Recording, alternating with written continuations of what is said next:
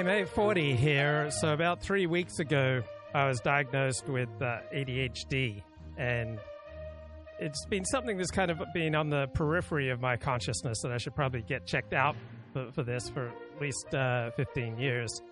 Because about 15 years ago, I met a therapist who specialized in sex addiction, and I did an interview with her. You can find that in, in my archives and she mentioned that every single one of her clients who are addicted to sex or addicted to love that they were ADHD.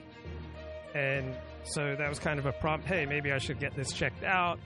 Then I started having uh, family members who were talking about maybe they have ADHD, then had family members who were diagnosed with ADHD, and the quality of their life took a dramatic jump upon getting uh, medicated with the equivalent of Ritalin or, or Adderall. And I mean, their life just dramatically improved upon getting medicated.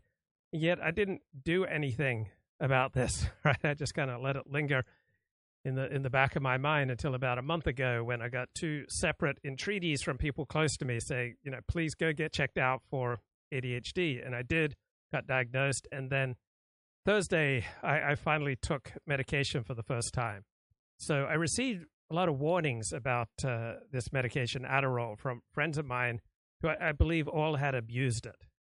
And they warned me you won't be to sleep, and there are severe side effects, and it's highly addictive, and you quickly become used to a particular level, and you just keep craving more and more Adderall.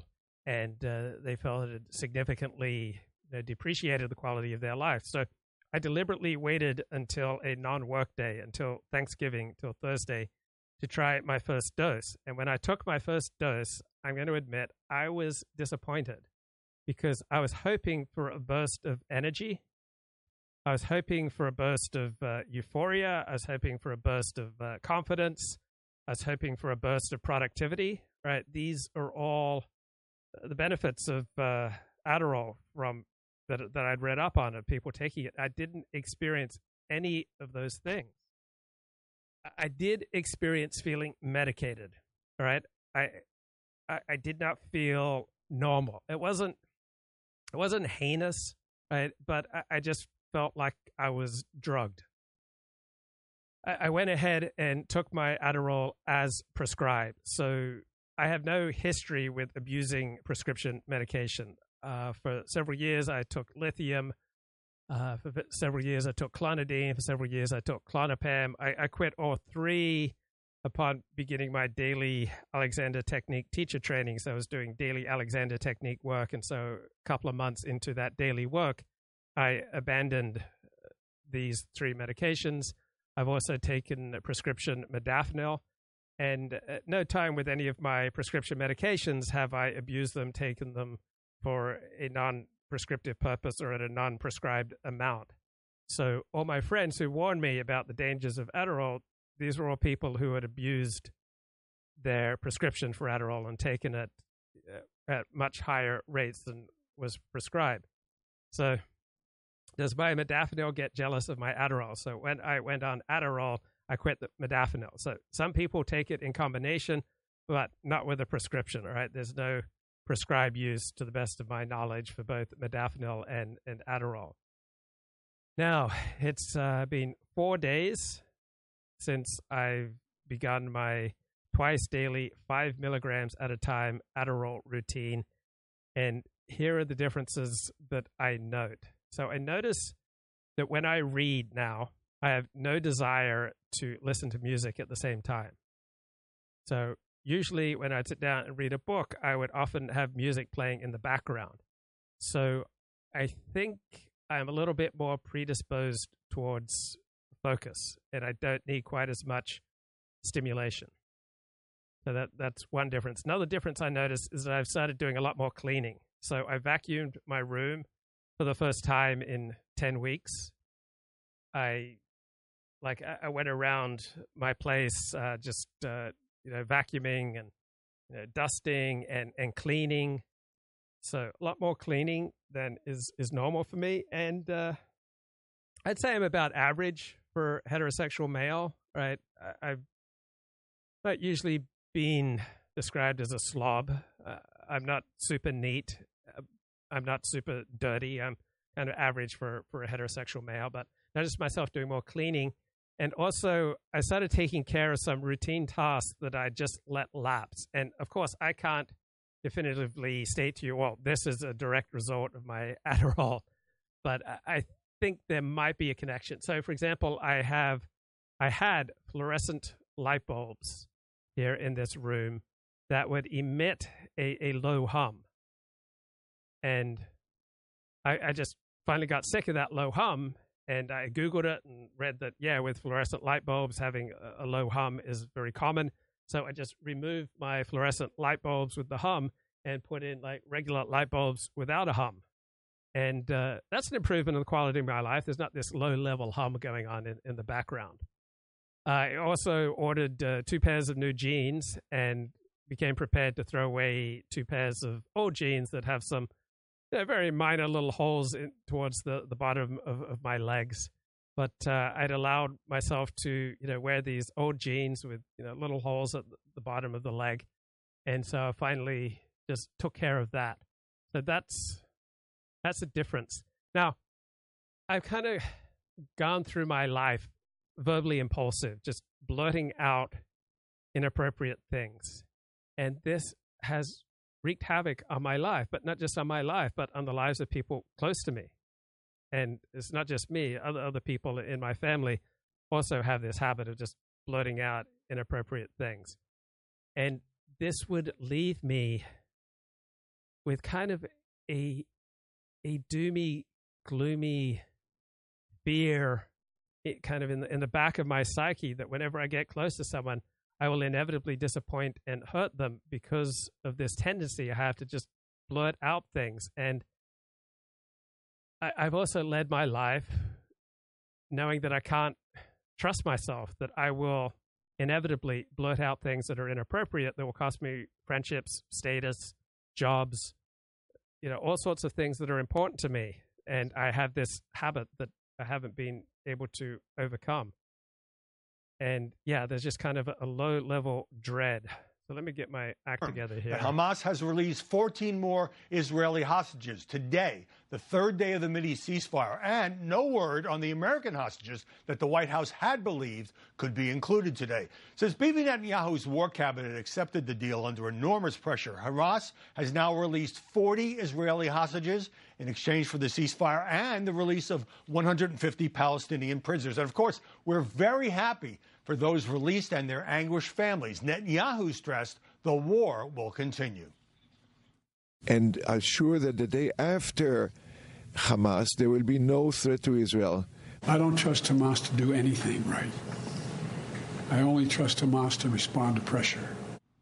Let's stop right there. The media should not fall into the Hamas propaganda trap that this is some grand humanitarian gesture blessed by God. They kidnapped the Israelis as a bargaining chip. The Hamas terrorists seizing 240 hostages, most of them civilian families, including very elderly people and very young infants. Think about how barbaric that is. Look at that a two year old, an 85 year old among those released Friday. Here's Ohad Munder, nine years old being released, being reunited with his father.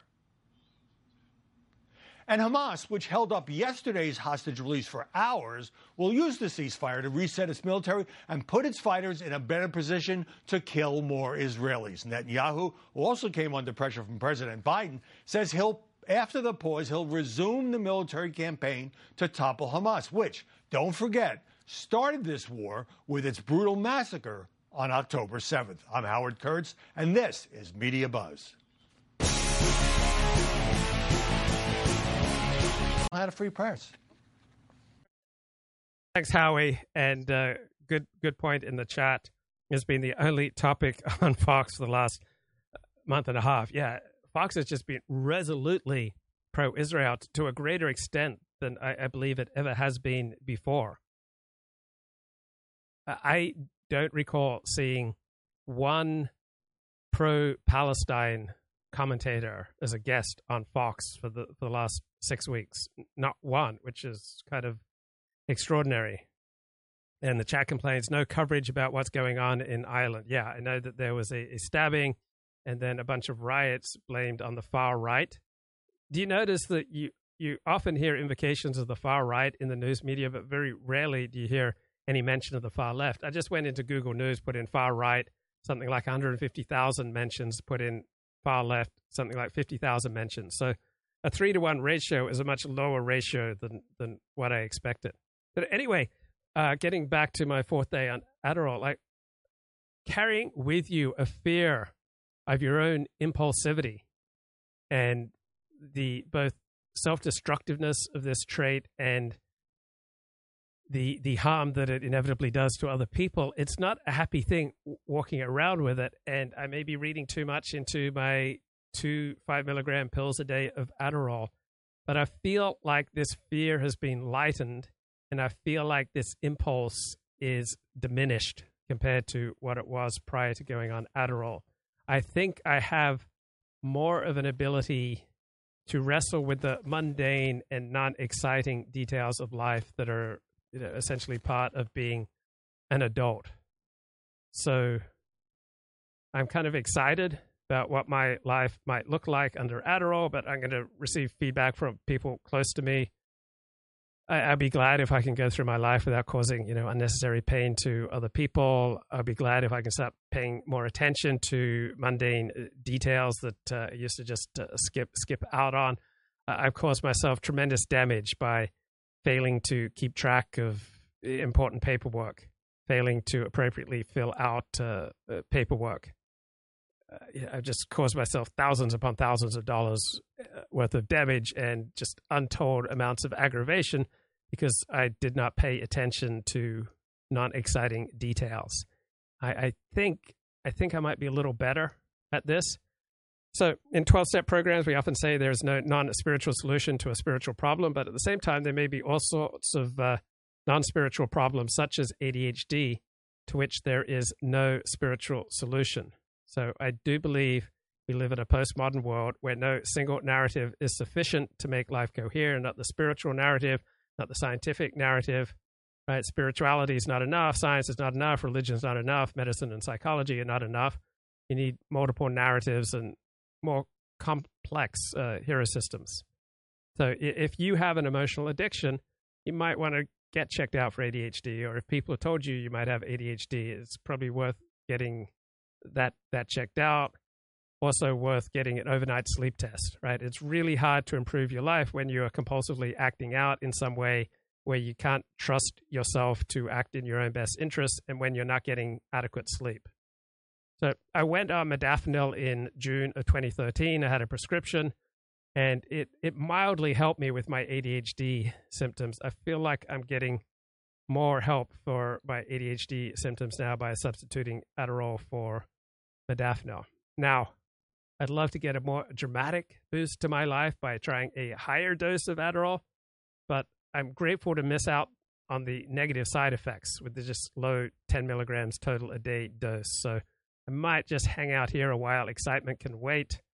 So I noticed uh, Bernard said on Twitter, How can you really appreciate the good days, your good health, your good company, without the bad days, bad health, bad company? You take things for granted if you don't get the bad experiences. Well, no matter how much you improve your life, you will always have bad experiences and you'll always take things for granted. There's no magic pass for leaving the human condition.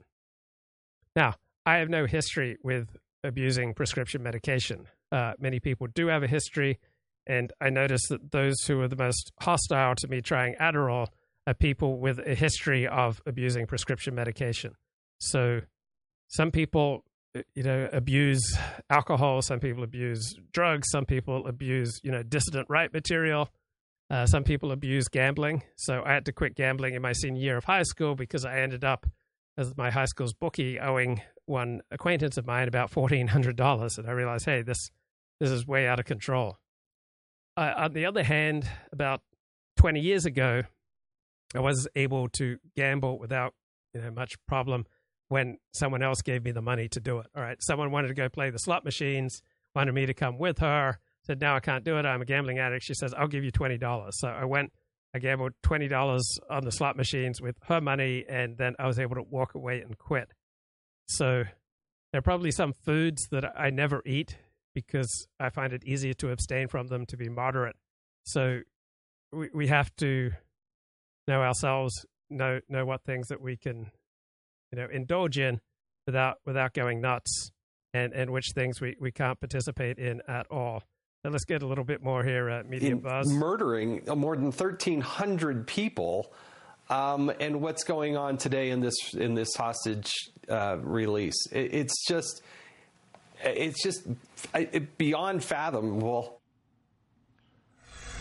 We'll go to Israel shortly for a live report, but joining us now to analyze the coverage in Grand Rapids, Michigan, Robby Soave, senior editor at Reason Magazine, and in San Diego, Laura Fink, a political analyst and CEO of Rebel Communications. So, Robby, good news that this finally happened. It seemed like it was uh, delayed a couple hours, not as long as uh, the hostage release was delayed yesterday. But is the media's natural tendency to portray hostage releases as joyous? You have lives saved, you have families reunited, uh, overshadowing what a savage act it is for Hamas to kidnap civilians.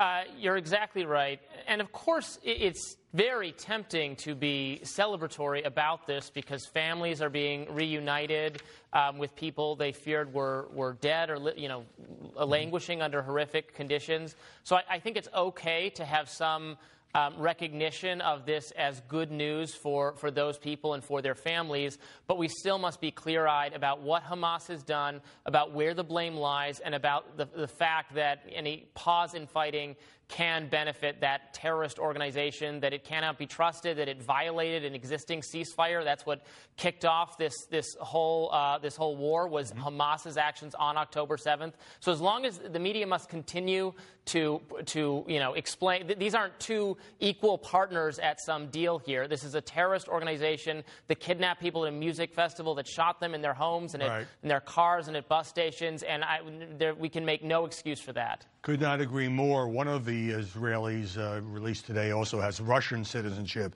So, Laura, Hamas holding up yesterday's release for hours, claiming Israel didn't send enough humanitarian aid to Gaza before backing off, kind of manipulating the coverage as well as the family's emotions. Well, Hamas from day one from even pre day one has sought to manipulate emotions. We saw that with the fighters uh, pretending that they were exclusively capturing and killing militants and soldiers on the Israeli. Okay, I've really enjoyed some uh, Sam Vaknin videos and uh, just checking out the chat. Elliott says, do I have more or less trouble falling and uh, staying asleep? I notice no difference in my sleep. So I, am not the greatest sleeper and I, just don't notice any difference on this low dose of Adderall. All right, uh, I've been listening to some Sam Vaknin videos and uh, found them quite thought provoking. And experience this external shock, Israel reacted the way any traumatized individual does. It promulgated delusional goals. And having promulgated delusional goals for its invasion, Israel then dawdled for three. Okay, I think we're touching here on a, a key left right difference. So let's say Israel has the goal of punishing Hamas for its terror attack on Israel October 7th. Is that a delusional goal? No, I don't think it's a delusional goal. So if you're on the right, generally speaking, you're going to be much more at ease with regarding punishment for bad behavior. So, appropriate levels of punishment for bad behavior as a good thing in and of itself. If you're on the left, you're going to be much more likely to be skeptical of punishment as a good thing in and of itself. Rather, if you're on the left, you're going to much more likely regard punishment as, as whether or not it has a therapeutic effect. While if you're on the right, uh, you'll much more likely be at ease and regard punishment, appropriate levels of punishment for bad behavior, as a good thing in and of itself. So, if Israel is punishing Hamas right now and punishing Hamas supporters, is that a delusional goal? I don't think that's a delusional goal. I think I am on the right. I regard appropriate levels of punishment for bad behavior as a good thing in and of itself, even if it does not lead to therapeutic ends. So I think that's a, a key left right uh, difference. Three unnecessary and costly weeks before it mustered the courage and the determination to penetrate the aerially devastated Gaza, Gaza Strip. And then, having invaded the Gaza Strip, a stream of triumphant messages followed the ground invasion. Alas, reality and self-congratulatory propaganda rarely meet. In actuality, only 2 to 4% or 3% of Hamas's fighting force and tunnels have been destroyed. Yes, you've heard correctly, 2 to 3%. Hamas is even more present in the south, near the Egyptian border. It is more present there than in the much bombarded and invaded north. So let's say that's accurate that Israel's only killed 2 to 3% of Hamas's total number of fighters. Is is that uh, makes does that make Israel's invasion and Israel's retaliation uh, pointless or worthless? Doesn't to me. I mean, normally don't you have to commit an average of like eight felonies before you ever get caught and convicted of one? So the the U.S. punishment for people who commit felonies you know, is fairly uh, on a fairly similar level to what's purported to be Israel's level of punishment of uh, Hamas here. Hamas is still firing rockets on Israel. Hamas is still holding on to hostages. Hamas is negotiating brazenly for the release of the women and the children among the hostages in exchange for what amounts to a how exaggerated is the Gaza body count by the Gaza Department of Health? I don't think it's a vast exaggeration. Right, I, I would say probably 50% would be the max, but I don't think it's vastly exaggerated. Ceasefire. In short, Hamas is far from being intimidated or definitely far from capitulating. Hamas is taunting Israel daily. Why, why is Hamas taunting Israel daily? Because it can, right? When you hate someone and you have the ability to taunt them daily, you will. Hamas has the stronger hand in these hostage negotiations because Hamas has Israeli captives and Israel doesn't have any Hamas captives that it can trade. So the strong take what they want, the weak endure what they must. In this particular bargaining, Israel is in the much weaker position. International diplomatic support for Israel is being sorely tasted, tested by what is beginning to be widely perceived as Israel's campaign of collective punishment a war crime, may I remind you. Anti Semitism. So it's thrown around all the time that uh, Israel's committing war crimes in Gaza. It, it, it's by no means definitive that that is happening. All right, just having a disproportionate uh, body count is, is, not a war crime. Right? It's not at all clear that Israel is committing war crimes. Now, I absolutely believe you can make a strong case that Israel is committing war crimes in Gaza. And I believe that you can equally make a strong case that Israel is not committing war crimes in Gaza. I'm just making the point that those who definitively proclaim either way that Israel is or isn't committing war crimes in Gaza, I, I don't think they have a solid you know, ground to stand on. Is rife globally, and public opinion is decidedly pro Palestinian. The underdog is always favored. Hamas's own offenses, Hamas's own crimes, are swept under the social media collective carpet. So what is Israel to do? Having backed itself into a corner, the only thing Israel can do and should do is to declare victory and negotiate a ceasefire, replete with the release of all the civilian hostages held by various militant and Islamist groups in Gaza, extending the war. The war. So I enjoy Sam Vaknin, but Sam Vaknin is fundamentally a man of the left. I am fundamentally a man of the right. So my right wing impulses are that you should punish people who do bad things, and that that's a worthy goal in and of itself. Sam Vaknin has a much more therapeutic approach. He doesn't believe that punishment in and of itself is a worthy thing. Hence, he is much more hostile to Israel's war in Gaza. To the southern part of Gaza may net a few dead Hamas leaders. Yes, many Hamas leaders would die. But this has been tried before. This has been tried before multiple times, and it never worked. It never led anywhere. The capital. It never worked. Well, if you're right wing and you believe that punishing bad people for doing bad things is a worthy goal in and of itself, then you are fulfilling your hero system. You are acting out out of your view of the world and how it should work by punishing people who are doing evil things, and that works for that right wing hero system. Sam Vaknin has a left wing hero system, and so he is much more hostile to the entire idea of punishment, including collective punishment. Now, the world overwhelmingly operates in a collective fashion, right? If I walk down the street wearing a yarmulke, people will tend to associate me with you know everything that they know and feel about Jews, even though I'm an individual, right? I'm primarily an individual. I'm not primarily a representative of the Jewish people. I could, you know, try to hold to that Anglo point of view. But the way the world works is that we see people collectively. We don't primarily see black people or Jewish people or Muslim people or Christian people or white people as individuals. We primarily see them as representatives of groups, and we then transfer onto them everything that we think and feel about the group that they are a member of. Now, maybe it'd be better if we saw people as individuals. There are many advantages to that, but it's not how the world works, right? The way the world works is that we're not primarily individuals born with inalienable rights. We are primarily born as members of tribes. And, you know, whatever rights and responsibilities, whatever assets and deficits that come with belonging to our tribe, those are automatically transcribed onto us.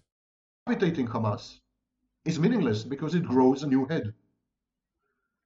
There's a fair chance of cool heads prevailing, unfortunately. It's inevitable that that there will be Hamas-like groups coming out of the Gaza Strip as long as the Gaza Strip is essentially ruled by Israel. But at the same time, that doesn't mean you don't go in there and try to kill those who murdered your people in southern Israel if you believe that punishment's a good thing in and of itself. Now, even if you believe punishment's a good thing in and of itself, that does not mean you should ignore what are the consequences of what you're doing. So, the consequences of what you're doing is more pain and suffering for your side with no accompanying benefit, then you need to rethink your strategy. So, even if punishment's good in and of itself, it doesn't mean you automatically pursue it if the end result is bad for your team. Israel is led by a kleptocracy, kleptocracy of grandiose malignant narcissists and petty criminals immured in fantasies. And they're led. So when when I when my sister bought me this shirt and I started wearing it, I got so many compliments. I got so many compliments that I immediately went onto Amazon and I bought this shirt in other colors. So pretty much every time I wear a collared shirt, I'm wearing this type of shirt just in different colors. I've never gotten compliments on any other of my shirts. Right? It's only this shirt and this color. I consistently get compliments for this shirt in this color. I never get compliments for any other color of this type of shirt. So the chat says, Know that when Luke wears a blue shirt, it makes him appear more open and trustworthy. Know that he also knows this. But Benjamin Netanyahu, whose only priority is and always has been Benjamin Netanyahu. The political echelons in Israel are estranged from the people and much hated and resented. Israel is actually in the throes of a slow motion, simmering civil war. The military arm of well, right now Israel appears amazingly united. Right, and say with Iran, Iran might look like it's in a slow motion civil war, but if the U.S. was to directly attack Iran, Iran would suddenly become united. So when you attack a nation like Hamas did against Israel on October 7, you simultaneously unite that nation. Hamas on the other side of the equation. Because we are talking now about can we find any reasonable, rational, cool headed person to stop this madness? Well, not on the Israeli side. What about Hamas? The military arm of Hamas is a fanatical and tyrannical death cult. Death cult. Headed by arch psychopaths and serial killers who propagate their own brand of is it true that there's absolutely nobody in Israel who can lead the country in a positive direction? I find that hard to believe. I, I, I don't think that you know Israelis are just constitutionally incapable of finding a positive direction forward. Fake for Islam. One example: Sinwar. The political leadership is saner, but it is equally trapped in fantasies of revenge and restoration. Both sides live in fantasy land. Both sides have lost their reality testing. And yet, unlike Al Qaeda, unlike ISIS, and much like Hezbollah, Hamas is supported by 31 to 53% of the Palestinian population, who have little left to lose. Okay, that's a very interesting perspective. So, unlike ISIS and unlike Al Qaeda, right, Hamas and Hezbollah enjoy significant popular support. I, I I hadn't heard it phrased that clearly. If that's true, that's significant. Okay, so the type of shirt that I'm I'm wearing is a Van Heusen men's dress shirt fitted poplin solid. So I've got it in about uh, ten different colors. Additionally, both Hamas and Hezbollah are numerous, about 150,000 warriors, fighters combined. Both outfits are well trained and well equipped. I think that Hamas and Hezbollah combined are a definite match to the IDF's best. They, they are definitely going to give the Israeli Defense Forces a run for their money. It is therefore impossible to exterminate Hamas, the way the West has dealt with ISIS, for instance, because ISIS had no support in the population. It imposed itself on the population. That's not the case with Hamas, which is essentially a grassroots operation. Many on both sides of the Israeli-Palestinian conflict now say that the only solution to the conflict between the Palestinians and the Israelis, a conflict that has been going on since 1882, by the way. So many voices on both in both camps are now saying that the only solution is ethnic cleansing. One of these two peoples has to ethnically cleanse the other. Either the Jews ethnically cleanse the Palestinians or the Palestinians ethnically cleanse the Israelis. So that sounds absolutely horrible, but it might also be true. You know, a, lo- a lot of absolutely horrible things are, are also true. There was a modern Orthodox professor in Israel who made an offhanded remark that the only way to stop terrorism would be to, as a matter of routine, find the family, the relatives, the closest friends of terrorists, and then rape them. And knowing that this would be the fate of your family and friends, that would be a significant deterrent to terrorists. Now, that, that professor was shamed and ostracized and condemned. It might be he also spoke the truth. So there are a lot of harsh, harsh, awful sounding truths in life. And it, it may be true that you know such a, a rape program is the only way to deter terrorists. I'm not saying it is, but I'm just saying it may be. And ethnic cleansing may be the only way to solve the Arab Israeli conflict. I'm not saying it is, but it may be. And if these things are true, then we should embrace truth in all its forms, even the ugly expression. There's no other solution. So, um, the revived idea of transfer on the Israeli side and Palestine from the river to the sea, to the sea on the Arab side, these are the expressions, genocidal expressions of desperation. Because what have you? The two states solution is a pipe dream. It's totally non implementable, deranged, and inane. Just look at the map. There's no way to connect the West Bank with Gaza without dissecting and disemboweling Israel. Israel will never agree to this. There are 700,000 settlers in the West Bank. What are we going to do? What is Israel going to do with them? Yes, there there are dangerous truths. So there can be all sorts of truths that one should be uh, perhaps uh, very reluctant to say publicly. Also, depending upon your social position, the more prestigious your social position, all right, the more precarious, the, the more careful you have to be in what you say. So I agree with the chat. There are there are dangerous truths. And how can Israel safeguard against terrorism once these two parts have combined into a state? So the two-state solution is, again, a pipe dream, an American pipe dream, pro probably. The one-state solution is, of course, totally untenable, because if Israel were to agree to the incorporation of all Palestinians as equal citizens, it it would cease to be Jewish. And if it would not agree to their incorporation, it would cease to be democratic. So it seems the only solution is to throw all the Jews to the sea as the Palestinians have been demanding since 1936, actually. Or to transfer all the Palestinians to Jordan or a similar country, as many Israelis have been suggesting, since 1948. Both parties maintain maximal positions and victimhood grievances. Both parties insist on possessing 100% of the territory of Palestine or Israel, depending which camp you belong to.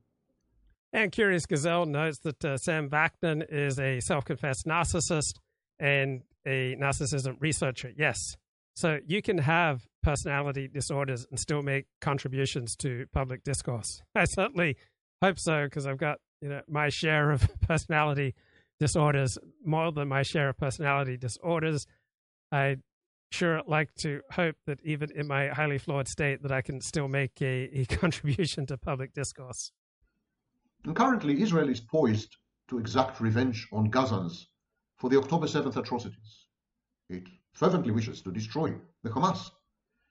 But even if, implausibly, Israel were to succeed, Hamas is the symptom. Hamas is not the disease. The disease is the Israeli occupation. Yes, Hamas is the symptom, but sometimes it's worth it just going after a symptom, right? If you've got a bad headache and a cup of coffee cures it, or if you're having problem sleeping and say a gram of magnesium at night helps you to overcome this problem, or a new pillow helps you to overcome this problem. Yes, I totally agree that Hamas is the symptom more than the problem, but it is worth it many times to go after symptoms. Of territories with millions of Palestinians.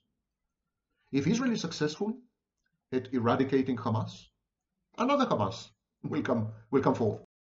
Without a doubt, right? If Israel eradicates Hamas, another Hamas like organization will come about. That doesn't mean that it is useless eradicating Hamas if you believe that punishment for bad behavior is in and of itself a good thing. Another resistance or terrorist organization will take its place. Hamas is a new phenomenon. It's been established in the 80s. It's an offshoot of the Muslim, uh, Muslim Brotherhood, the Egyptian Muslim Brotherhood. It's, it's, it's been long preceded by the likes of Fatah and others.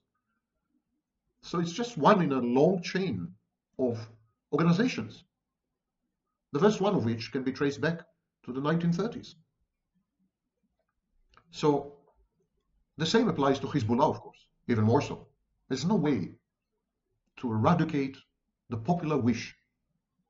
The popular wish of the Palestinians is reified in this organization. Okay, there, there does seem to be evidence that Hamas enjoys a great deal of support, but what is its overall standing with the Palestinian people? I, I also see a lot of polling evidence that overall in Gaza, Hamas has a much more negative reputation than positive. I suspect it's also true in Lebanon that Hezbollah overwhelmingly has a more negative reputation than positive. So both Hezbollah and Hamas enjoy significant support, but they enjoy also more than significant levels of uh, opposition. Palestinians regard the Israelis as colonizing invaders, as the modern, modern uh, reincarnation of the Crusaders in the 13, 12th and 13th centuries. So the Palestinians say, most Palestinians say, that Israel, Israel has been created in sin, the sin of colonialism. Is there any nation that is not being created in sin? You know, probably, all right, Australia and New Zealand, you know, emerged out of the Second Enlightenment. They didn't have to fight a war for their own independence. But dozens upon dozens of nations have been created through conflict. Does this make them illegitimate? If so, there are probably 60, 80, 100 different nation states in the world that you'd have to say are illegitimate, including Pakistan, right? Pakistan emerged out of a, a civil war within India. So it's very common to have nations created in, in sin. And if you have, say, a classical Christian understanding that lust is sin, then almost every single human was created through lust, right? I suspect that most people are not thinking about God when they conceive their children. So it may well be that most nation states are conceived in sin, that 99% of human beings are conceived in sin. Does this make 99% of people and 80 different uh, odd nation states illegitimate simply because they were conceived in sin? I don't think so. Now, out of expediency, some Palestinians have accepted Israel's right to exist. But deep inside, they perceive this as a temporary pause in a war that may last for centuries and that will end inevitably with an Arab victory. Many people say that this is a religious war. It's partly true. The vast majority of operators.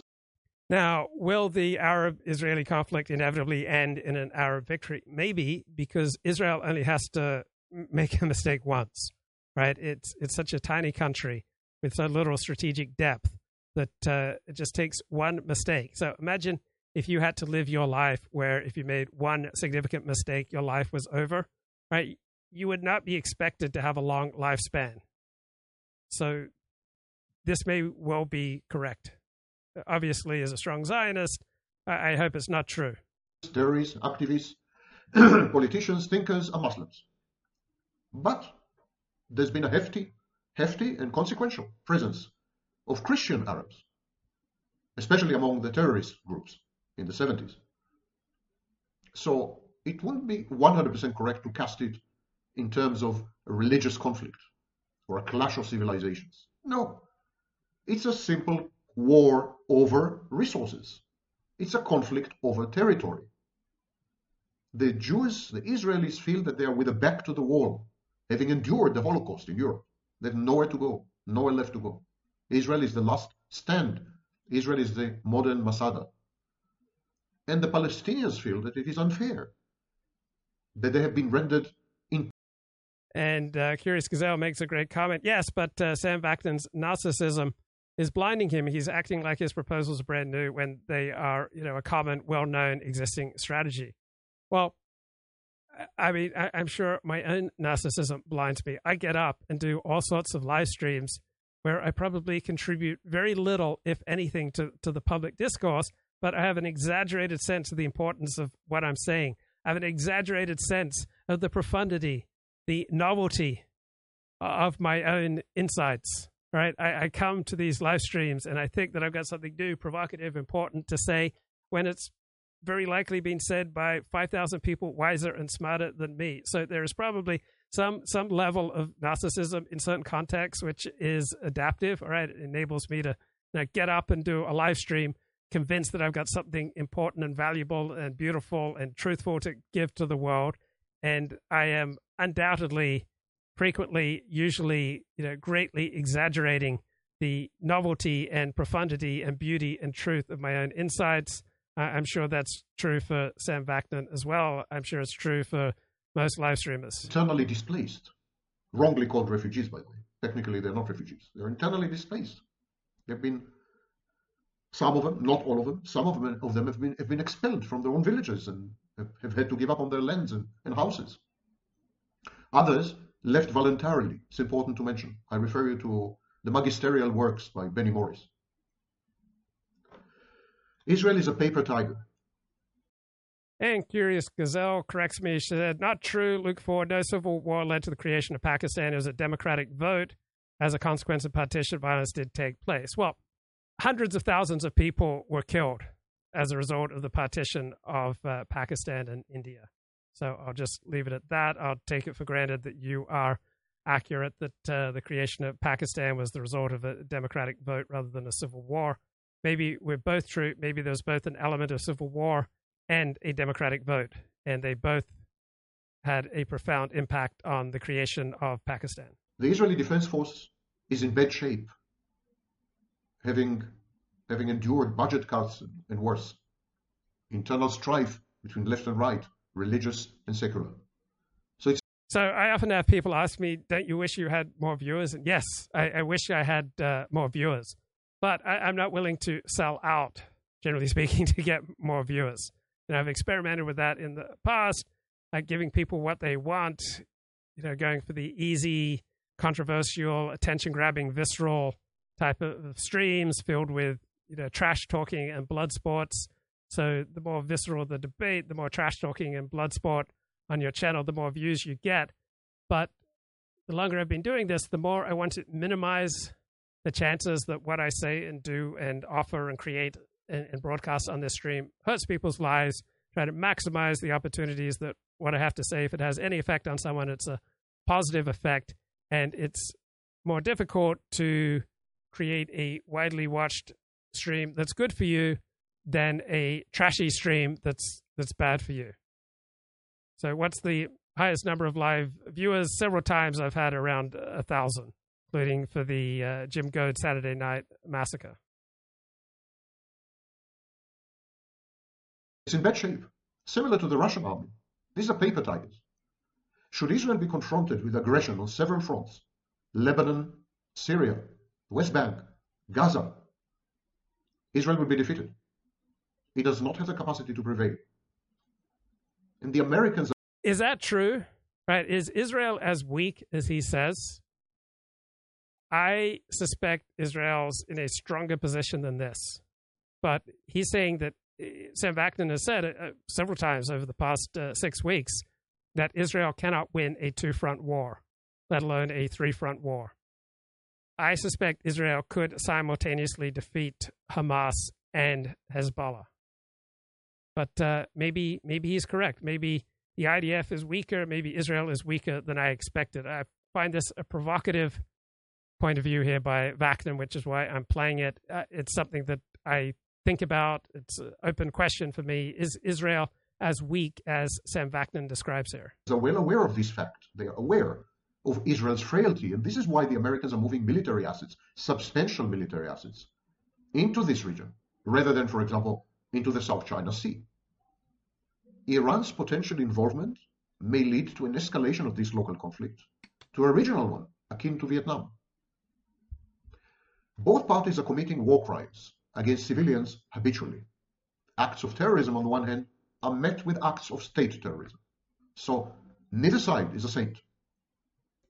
There is a chance, but there is a chance that Israel's actions may force Hezbollah to get involved.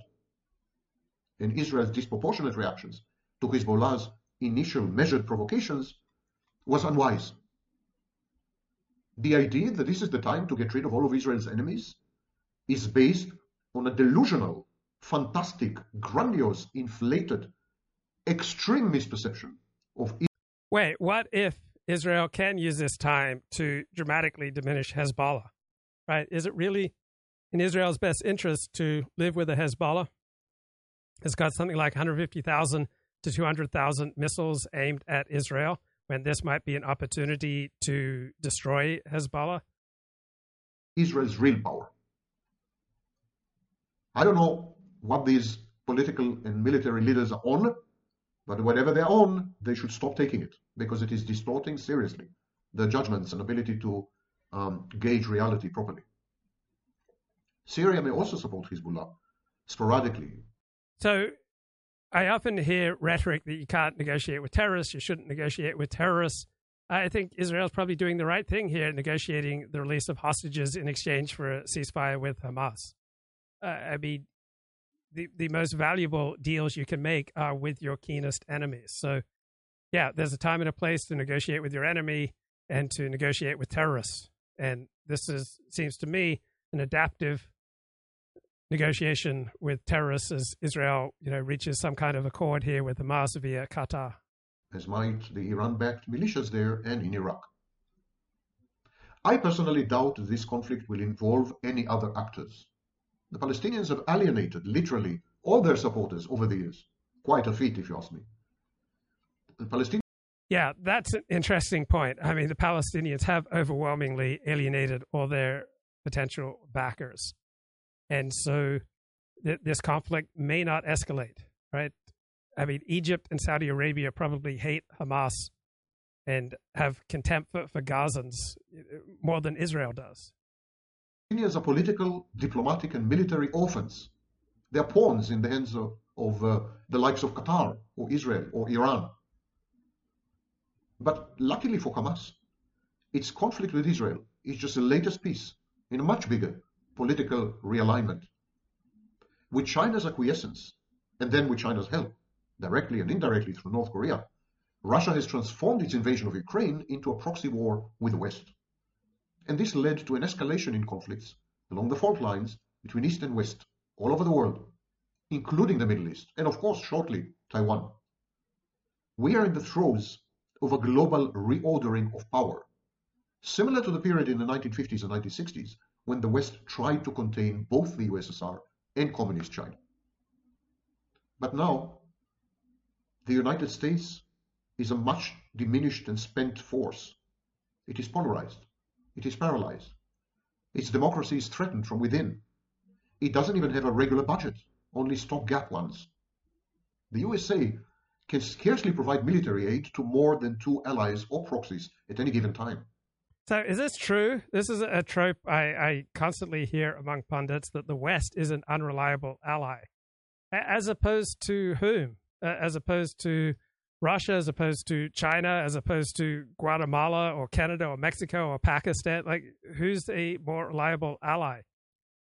I mean, betrayal, the experience of betrayal is inevitable in all relationships, including international ones between nation states. As soon as you form any connection, right, whether it's with another individual or one state with another state, you then generate fantasies about the other party and their priorities, fantasies that will inevitably be dashed, right? It's built into the human condition to imagine that the world and other people and that oneself is more stable than we really are.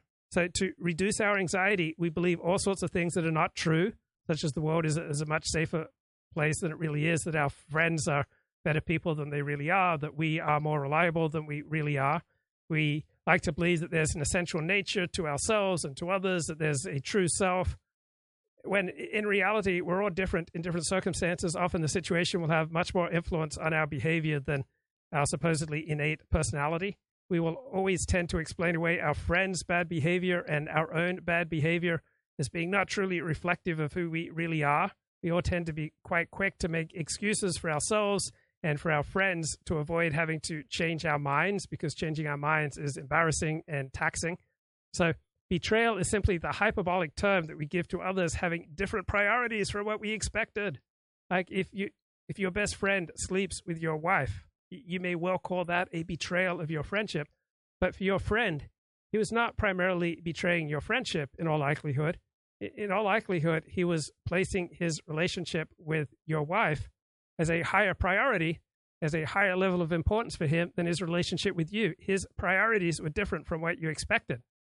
Right? You can knock yourself out at work, right? You can do the work of three men and then you might get fired because in the process of you know trying to accomplish so much in the process of your zeal for productivity you may not have crossed all the t's and dotted all the i's and your employer may decide as a result that uh, wants to get rid of you and you feel betrayed because your employer has, has different priorities than what you expected so the united states is you know, changing its relationship with Ukraine and Israel. This is widely reported over the past few weeks that the U.S. is becoming less supportive of Ukraine and Israel. If true, this is not primarily an indictment of the fickleness of America or the fickleness of the West. It's simply a painful acknowledgement of reality that previous levels of American support for these countries was not aligned with America's best interests. Right when America withdrew its forces from Afghanistan in August of 2021, it looked bad but it's still probably in America's best interest. Right? There are many times in life when it's best to leave in a shambolic way than to try to hang around and preserve your dignity. Right? America's influence does not ultimately depend upon appearances. Rather, America's influence springs from uh, America's military and economic might. So I think the Biden administration has been absolutely reckless by vastly increasing our chances of getting into war with Russia eh, war with Iran and war with China, right? But even the Biden administration and its voluminous support for Ukraine is seeking to dial that back in the face of harsh reality. Joe Biden has long been a very strong supporter of Israel, but now you know circumstances are changing so that he has to recalibrate and, and readapt that. So I don't agree with Sam Vaknin here that the West is a particularly fickle ally. I think you know everybody has to constantly reassess their priorities when circumstances change right when we are in a different situation. We behave differently. Nato is underfunded and under, undertrained. As ukraine and israel i'm going to find out very soon the west is not a reliable or long-term ally. The axis of resistance iran lebanon syria iraq uh, hamas the axis of, resi- of resistance is becoming aware of the fact that the West is not what it used to be, that it is a facade, a Potemkin force, power. In any fight, in this fight between West and East, taking place on multiple fronts all over the world, is the only thing that is still sustaining um, phenomena such as Hamas and Hezbollah. The emergence of the BRICS group of countries. BRICS used to be China, Russia, South Africa, Brazil. Now they've invited Iran to join. Imagine. Slap in the face of the United States. So, exactly as the United States will not let Israel fall, the axis of resistance, backed by the likes of China and Russia and so on, will not let its own soldiers, Hamas, Hezbollah, it will not let them fall. This is a war by proxy. And Israel found itself, perhaps for the first time in its existence, a total, unmitigated, utter pawn in a chess game, not able, in effect, to influence its fate and destiny, not able to make independent decisions, almost at all. Okay, I enjoyed the provocation of that uh, Sam Sam Vaknin video. And uh, looking at the chat, Curious Gazelle says, Luke, uh, you aren't a narcissist. Come off it. The only narcissism you've demonstrated is in using a personal analogy to defend others. A true narcissist would defend oneself using an analogy to others. If they can do it, why can't I? So, for most people, including myself, narcissism is a state more than a condition. Dr. Craig Malkin from Harvard Medical School said that. I, I really like it. Right, there, there are certain states that I, I, get into where I'm just particularly needy of admiration and you know come come look at me, listen to me, pay attention to me.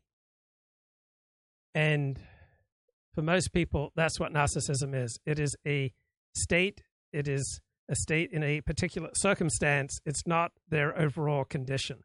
So if you have a narcissistic response to certain conditions, right, you want people to look at you, such as when you're doing a live stream, that's probably a healthy adaptive response to reality. Uh, if you're doing mundane work and you really need people to pay attention and praise your mundane work, then that would be a maladaptive expression of narcissism.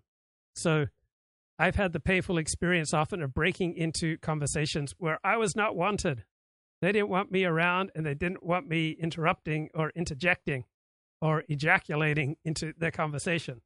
And so, to the extent that I was driven by narcissism, that was maladaptive. Maybe it was my ADHD and verbal impulsivity.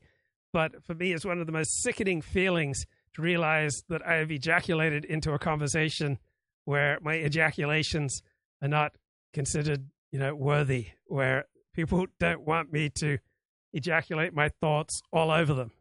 All right. That is like, oh no, I just hate that feeling where I, have interposed myself into a conversation where I, I'm not wanted. It's just like, how could I be that needy? How could I be that socially maladroit? It's like, oh, it's such an icky feeling. It's like when you ask out a girl who's never shown any interest in you and she just immediately rejects you, right? The why is the thing is to see if you know she has any interest in you. She's displayed what is in IOI's indicators of interest. Does she ask you questions beyond what is polite and ordinary? Does she touch you when she speaks to you? Does she angle away from other people towards you? Does she primp when she's listening to you? Does she you know apply makeup or primp with her hair? All right. Is she touching you unnecessarily? All right. If she's showing some indicators of interest, then it, it's worth trying to escalate the situation. But if people don't want you, and you're interposing yourself all over them, that's just humiliation. It just feels absolutely awful.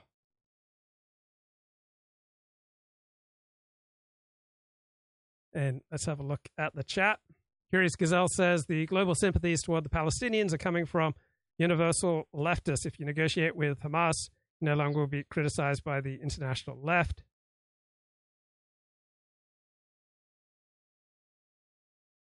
And uh, Curious says a, a two state solution could be manifested. Gaza could be the Palestinian state run by rich Sharia compliant leaders. Crash says US Ukraine proves that Europe must develop its own strategic initiative.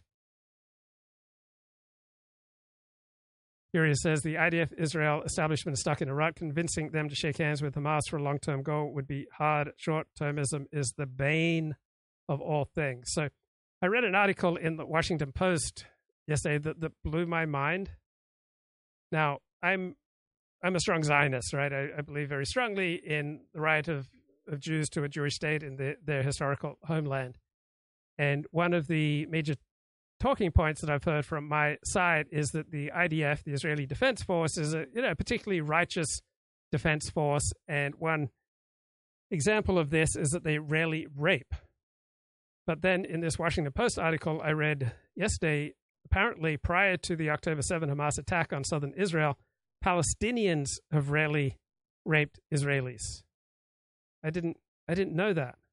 So here's the Washington Post article. So, some forces in the Middle East, including those of Syrian President Bashar al Assad and the Islamic State, have used systematic rape as a weapon.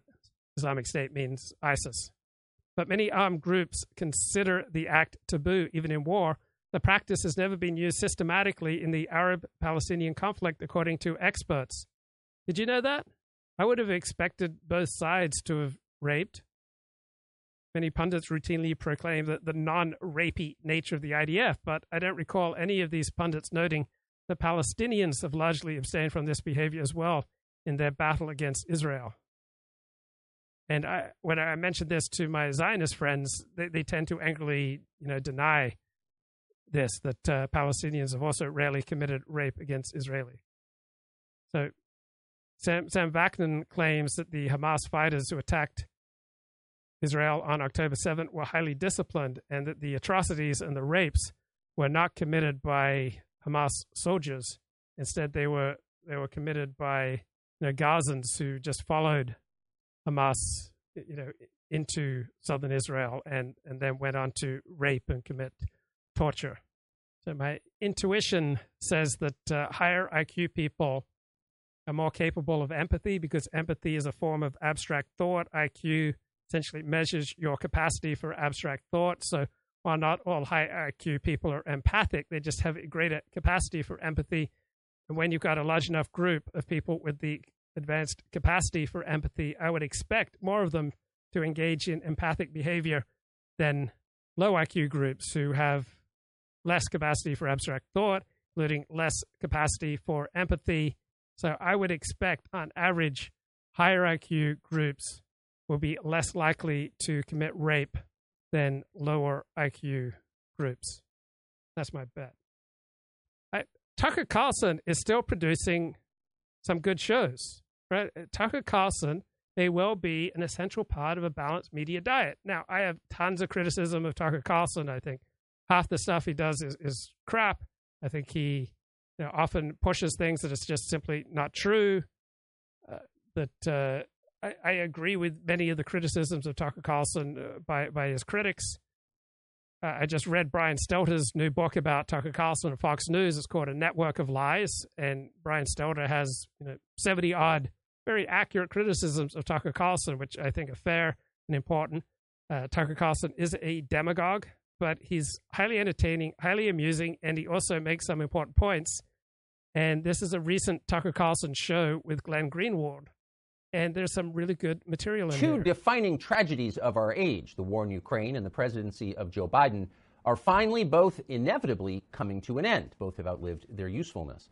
To assess what this means for the rest of us, and who should be taking a victory lap, Glenn Greenwald, host of System Update on Rumble, joins us now. Glenn, thanks a lot for coming on.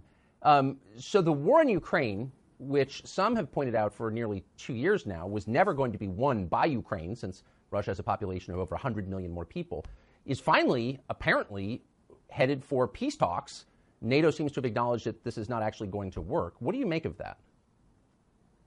I think it's important to go back and remember what was said at the beginning, the propagandistic framework, not to take credit or assign blame, but to realize how often we're deceived by exactly the same emotionally manipulative tactics. We were told by the people who wanted the U.S. involved in this war, not just involved in it, but to fuel it, to prevent diplomatic negotiations from taking place with the possibility of ending the war very early on. We were told by those people that they were so concerned about Ukrainians and so concerned about Ukraine that the United States had to send tens of billions of dollars over there and all sorts of weaponry and flood the country with arms in order to protect Ukrainians. And anybody, like the two of us and other people, who stood up and said, this isn't a good idea, this is going to be counterproductive, we were accused of not caring about the Ukrainians, of cheering for the Russians, when none of that was true. All along, the point was that there was no way Ukraine could possibly win a war against Russia, a country way larger with a much better military, even if NATO is behind it. The only thing that is going to happen is that this war will be prolonged. Huge numbers of young Ukrainians and then older Ukrainians, not people who volunteered, but who are conscripts. Zelensky has been.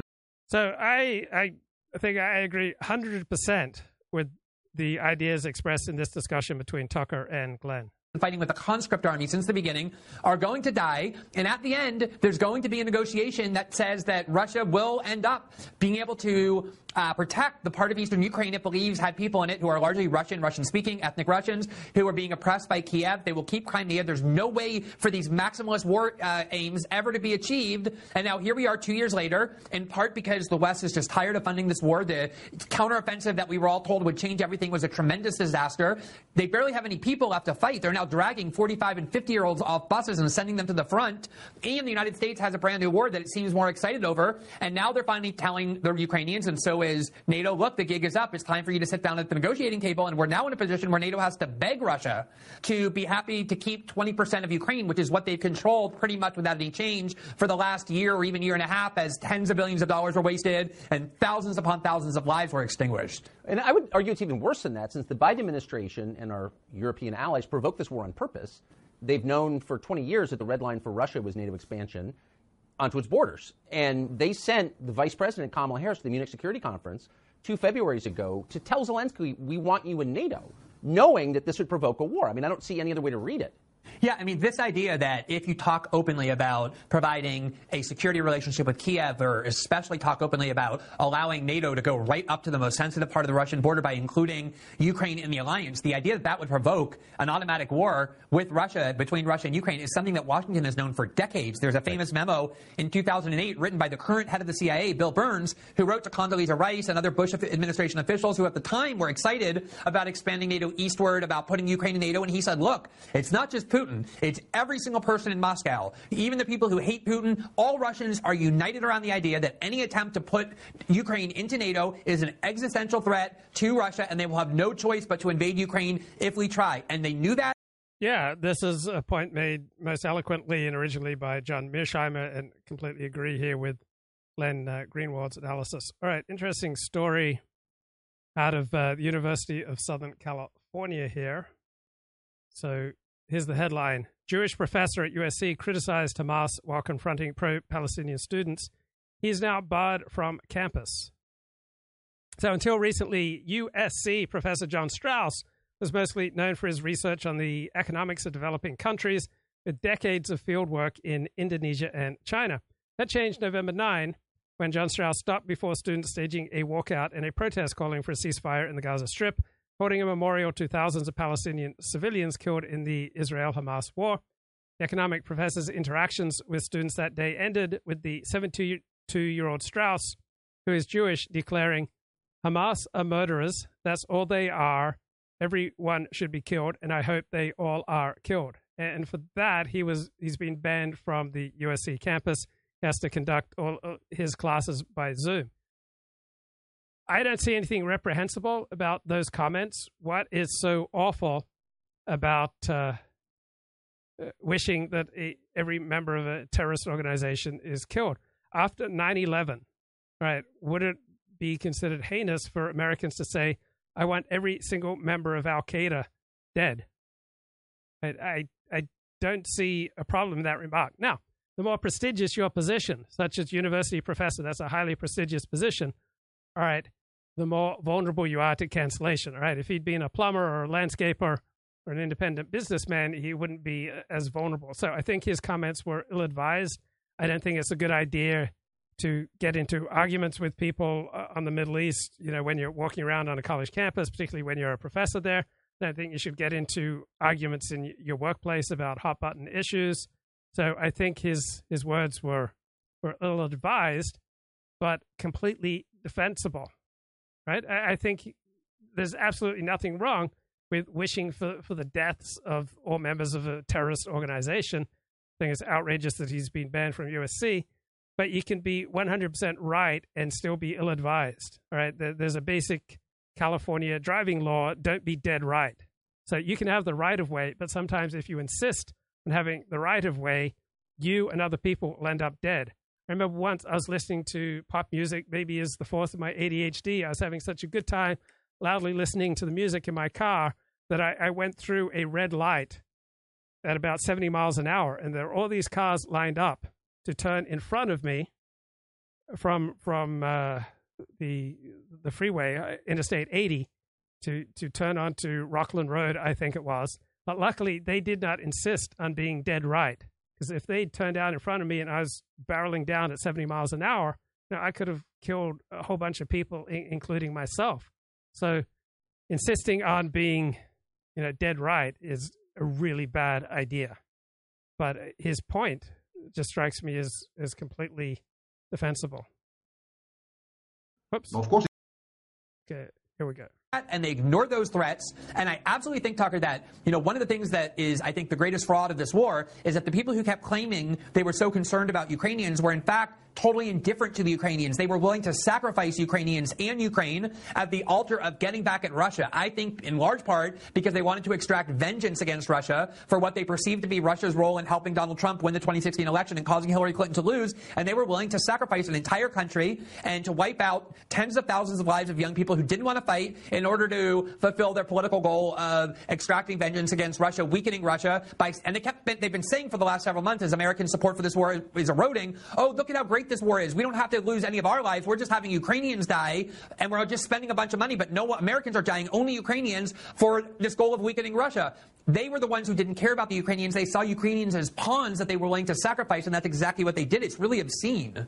This is almost a rhetorical question, but isn't this the point in the story where we pause and the people who behaved in the way you just described, which is grotesque, where they apologize for what they did and apologize to the people they maligned by calling them Putin apologists or tools of the Kremlin or, or disloyal Americans.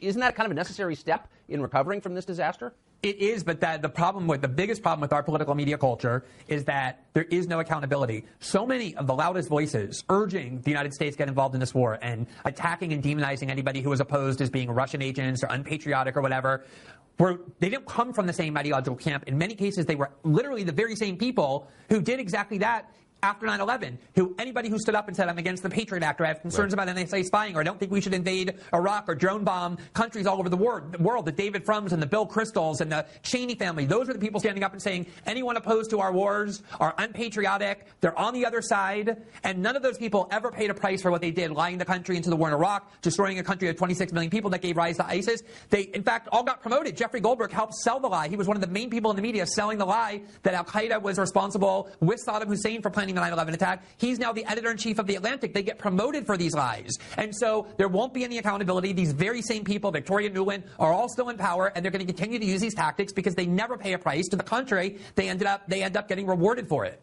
It's a very familiar template. So their real aims are domestic. They use foreign conflicts to make change in the United States, to make the country, in fact, less democratic.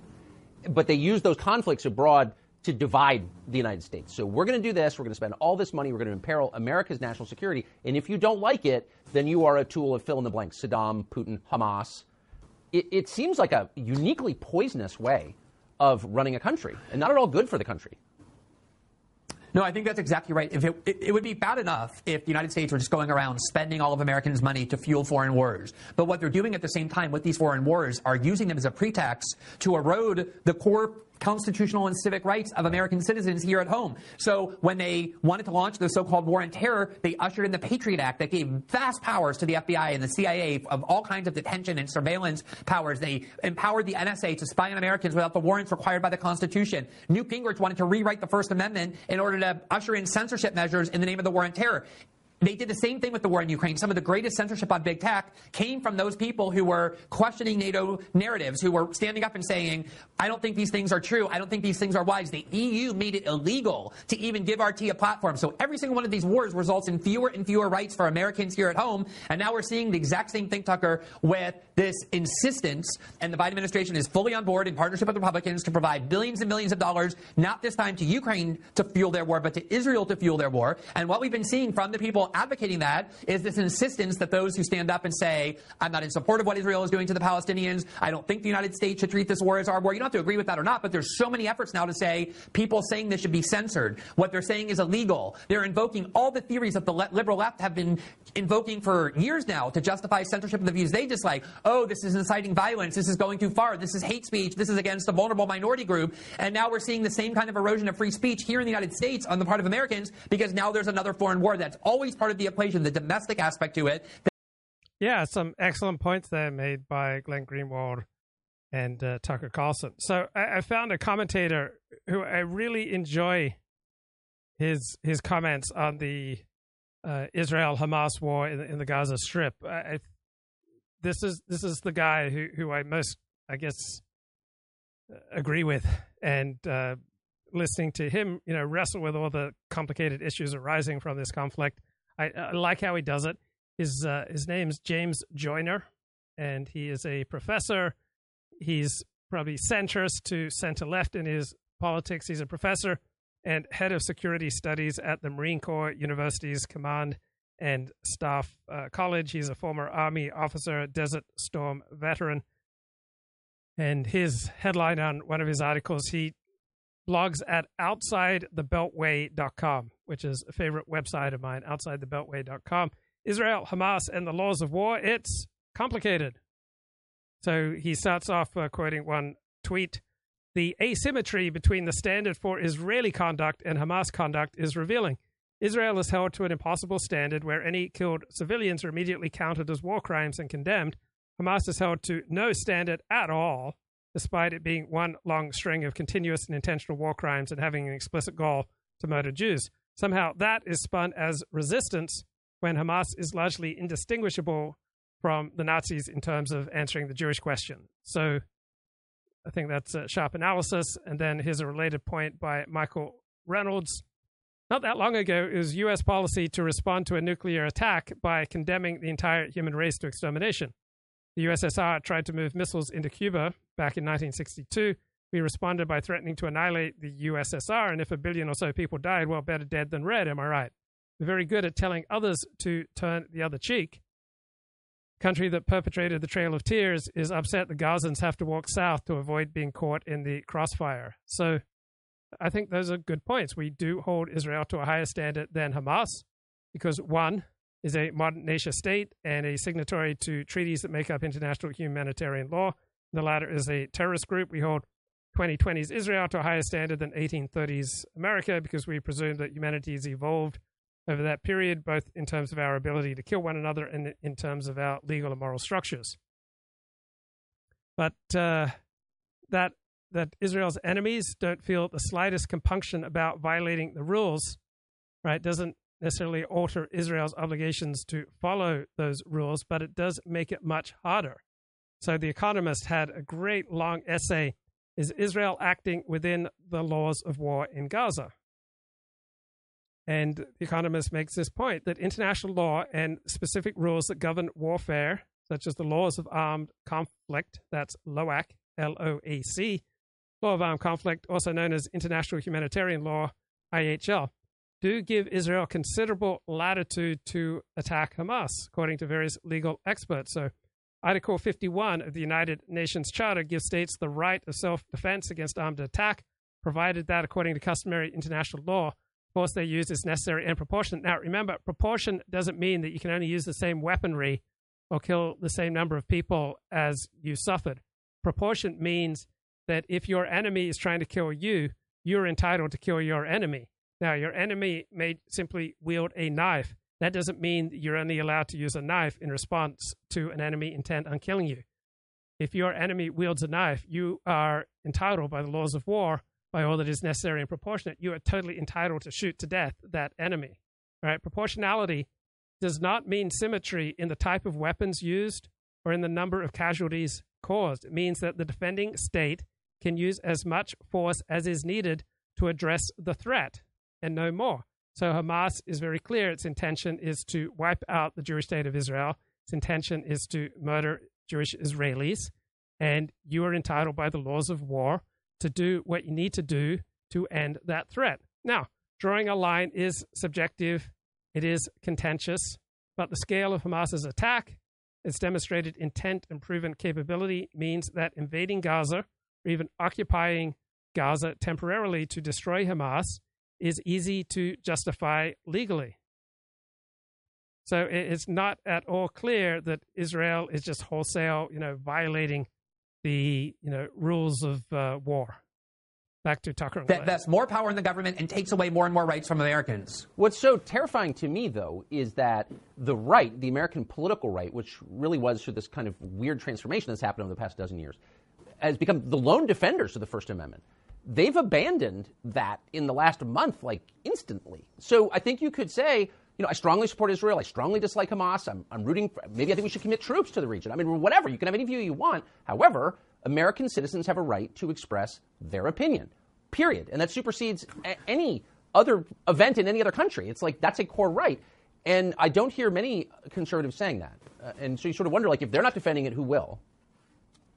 I mean, there are people who have built their careers, Tucker, over the last five, six years, standing up and saying, we can't have cancel culture. We can't have censorship. College students aren't entitled to feelings of safety. We don't censor in order to protect people from views they find threatening, mocking the notion that minority groups are vulnerable and we have to censor in order to protect them. Turn on a dime and now become the leading voice voices saying because American Jews feel unsafe, that's valid in a way that, say, claims from black people or LGBTs or Latinos aren't valid. And because of that, we need to censor. Fortunately, there have been some conservatives, influential ones, who have been quite consistent. Candace Owens, for example, had a very public argument with Kelly in which he was saying, we're not the left. We don't get people fired for their political views. We don't believe in using the law to silence people. There have been uh, Vivek Ramaswamy on your show. He just wrote an article in the Wall Street Journal saying we're not going to defeat Hamas through censorship or cancel culture in the United States. And I think the biggest example and the most important one, which is fire.org, that became very popular among conservatives in the United States because they were defending the rights of free speech on campuses for conservative students at a time when the ACLU wouldn't, stood up and vehemently denounced Ron DeSantis for a grave direct attack on the First Amendment when he tried to ban a pro-Palestinian group on campus on the grounds that they're providing material support for Hamas, even though he doesn't claim they did anything other than express their views. And I think this is the point. You are allowed to stand up in the United States and say, I think the United States should bomb Iran into oblivion. I think we should turn Gaza into a parking lot. Lindsey Graham stands up every day and calls for violence of that kind, and he's protected by the First Amendment from doing so. You also, though, as an American, are allowed to stand up and say, I think Israel is at fault in this conflict because of the occupation and the blockade. I think that people in Palestine have a right to fight back. I think that violence is justified because Israel has become oppressive. You can think all those views are repulsive, but leave the question of what you think of those views to the side. No question, Americans have a right to express them, and there has been a concerted effort on the part of many conservatives, including many who have led the way in mocking claims of victimhood and, and victimhood narratives by minority groups and the idea that people need to feel safe. They are now the ones turning around and saying, no, because of how dangerous this speech is, we need to ban it. We need to ban these protests. We need to ban student groups. We need to put people on no hire lists. The exact kind of tactics they spent five or six years up until a month ago aggressively denouncing it. It's very dispiriting, even though it's not surprising, to the minute that they have views that they find offensive to turn for them to watch them and turn around and use all the same theories to say those views cannot be expressed. That is incredibly dangerous because in the future, when conservatives want to complain about the censorship regime that has been implemented, who will possibly take them seriously right. after we just watched them the minute there was an issue of great importance to them, which is Israel, turn around and call for censorship. Obviously, it's not a principle if the only time you defend free speech is when it comes to views you agree with. Anybody can do that. That's easy to do. That's worthless. The only real test of whether you believe in free speech is whether you defend the right to express the views you find most offensive. And a lot of conservatives, not all, are woefully failing that test. I have to say, I am surprised. I, I was shocked by it. I am shocked by it. And I'm shocked not just by how little they care about freedom of expression, but also about the emotion involved. So for the past, I don't know, 20 years, it's been a staple of demonstrations on college campuses to attack the United States. It's a garbage country. It was built on chattel slavery. It's fundamentally illegitimate. The New York Times devoted an entire year to telling us that the United States is a fundamentally racist country, and it's it's an awful, it's an immoral place fundamentally from from its inception. And nobody said anything about it. Nobody stopped sending money to UPenn over that when they were attacking the U.S. or white people, or none of that even registered with anybody. But the second a foreign country gets criticized, we- would any any other public commentator have the the courage to point out that uh, yeah, white people are often singled out for disproportionate uh, levels of vitriol and contempt? So good for Tucker. We got to shut it down. I mean, where's where's the concern for the United States, or is that a stupid question? Yeah, I mean, you know, I had Mike Johnson on my show, the new Speaker of the House, two months ago, and I walked away with a somewhat positive impression. And yet, I was amazed that you know we have this ritual in the United States. It's not very common. We elect a new Speaker. It's only happened 56 times in the whole history of our country. And the new Speaker uh, sends up this tribune and he gives a speech to try and tell Americans what his speakership will be about. And Mike Johnson had one opportunity to do that, and he said the very first thing we're going to do, and Americans were like, "What are you going to do for us? Are you going to end the fentanyl crisis? Are you going to keep drugs out of our country? Are you going to provide better jobs for us? Are you going to reindustrialize?" He said the very first thing we are going to do is pass a bill to help our friend Israel. That's the first thing we're going to. Right. That that's weird. Right. It, it's weird that in the United States, politicians generally feel that they have to essentially pledge loyalty to a foreign power to run for public office. That's that's weird do. And obviously, there are a lot of people in the United States who have great affinity for other countries. Rashida Tlaib right. has a Palestinian flag outside her office. A lot of people have the Ukrainian flag flying inside their house. And huge numbers of people have intense affinity for Israel, which is fine. You're allowed to have that. The problem becomes when you immediately abandon all of the principles that you claim to believe in in defense of this foreign country. And the only reason, Tucker, I say that I wasn't surprised is because I have noted many times before that the American right does seem willing to give up free speech soon as the issue is Israel. I think one of the most disturbing set of laws that we have that were enacted mostly by red state governors and red state legislatures, and they've been invalidated by federal courts, thankfully, on the grounds that they violate free speech, but Andrew Cuomo did it too, are laws that say that if you want to work with the state, if you want to have a contract with our state, you have to sign a pledge vowing that you do not support a boycott of Israel. Otherwise, you are not hireable. You're allowed to. I mean, that's that's absurd. That uh, in many states, all right, you want to have a contract with the state, you have to pledge that you will not support uh, BDS against Israel, boycott, divest, and and sanction Israel. It's it's an absurd limitation on speech. Support a boycott of any other country. You can boycott Peru, you can boycott South Korea or Russia or China, whatever other country you want to boycott. That's totally fine. Boycott that. You're even allowed to boycott other states in your own country. You're allowed to harm exactly. the economies and the businesses of your fellow of your citizens. And in yeah. fact, Andrew Cuomo, when he announced when he announced that he, by executive order that if you support a boycott of Israel, you can't get hired by the state of New York. Andrew Cuomo, the very same one, issued by executive order boycotts of Indiana and North Carolina on the grounds that they had enacted bathroom bills for trans people that he found offensive. So there were a lot of red states and red state governors enacting these laws that say if you want to work with the state, you're free to boycott any other country or any other state in the United States. You just can't boycott Israel. And there's been a lot of those kinds of. Yeah, and there's, there's another problem in our public discourse that uh, any support for, you know, free Palestine or Pal- support for the Palestinian people, support for Gaza, uh, condemnation of the number of, you know, civilian deaths in, in Gaza is somehow an expression of anti-Semitism. Right? I, I think that's completely absurd.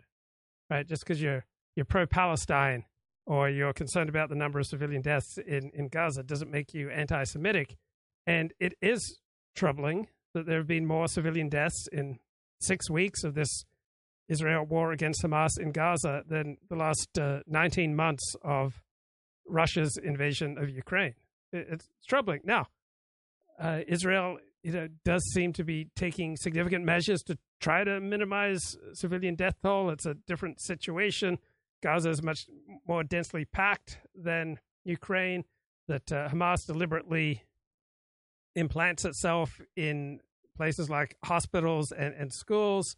So Hamas is doing everything it can to increase Hamas uh, Gazan civilian casualties. But still, a, a normal person is disturbed by the thousands of civilian deaths in Gaza that tolerance for that sort of thing because obviously the United States is a very pro-Israel country and it's a winning political issue among a lot of American Jews, but also a ton of American evangelicals are just national security hawks. And there has been tolerance for erosion of free speech in the name of Israel before, but nowhere to the extent that we're now seeing. And I agree that it, the, the severity of it is surprising. I, I, would like to think there's an even bigger constituency for pro-America, uh, but there doesn't doesn't seem to be. At least it's not represented uh, in the Congress. So I have to ask about President Biden. These polls come out over the weekend showing that he's losing in a theoretical matchup among registered voters in five out of six swing states, the biggest swing states. It looks like if the election were held today, if not much changes, he would lose. And immediately you have David Axelrod, Bill Kristol, you know, pretty devoted Biden voters saying we need a new guy. What do you make of that polling? Do you think it reflects reality? And what do you think will happen to Biden? I think the most amazing part about this, Tucker, is that the if, if any leading American politician had even gotten near the possibility of an indictment 10 years ago, the uh, prospect of them running for high office would be instantly over. And here you have Donald Trump, who has been indicted on felony charges in four different American jurisdictions two state jurisdictions, two federal jurisdictions. And not only has it not harmed him, it actually has helped him in the polls for sure among Republican voters. His lead has expanded every time he's indicted, but also among American independents and even groups that traditionally support Democrats almost reflexively, like black voters who 22% of in this latest poll, and we've seen similar polls say they would vote for Trump over Biden, and 42% of Latinos. And what this shows is that Americans have really come to the conclusion that our leading institutions of authority are radically corrupted. Our media outlets are radically corrupted. The Department of Justice and the legal system has been aggressively politicized. And so now Donald Trump is in a position where he's facing serious felony charges. I don't think they're serious in the sense that they're real, but they're serious in the sense that if he's convicted, he'll go to jail. They're, they're felony charges. And yet his lead is expanding over Joe Biden, in part because people, I think, see the injustice of it, but also everybody can just look at Joe Biden and see that he is not a person capable of even managing his own life, much less the country. Yes. And that there's no cure for that. That's not going to get better. That's only going to get worse.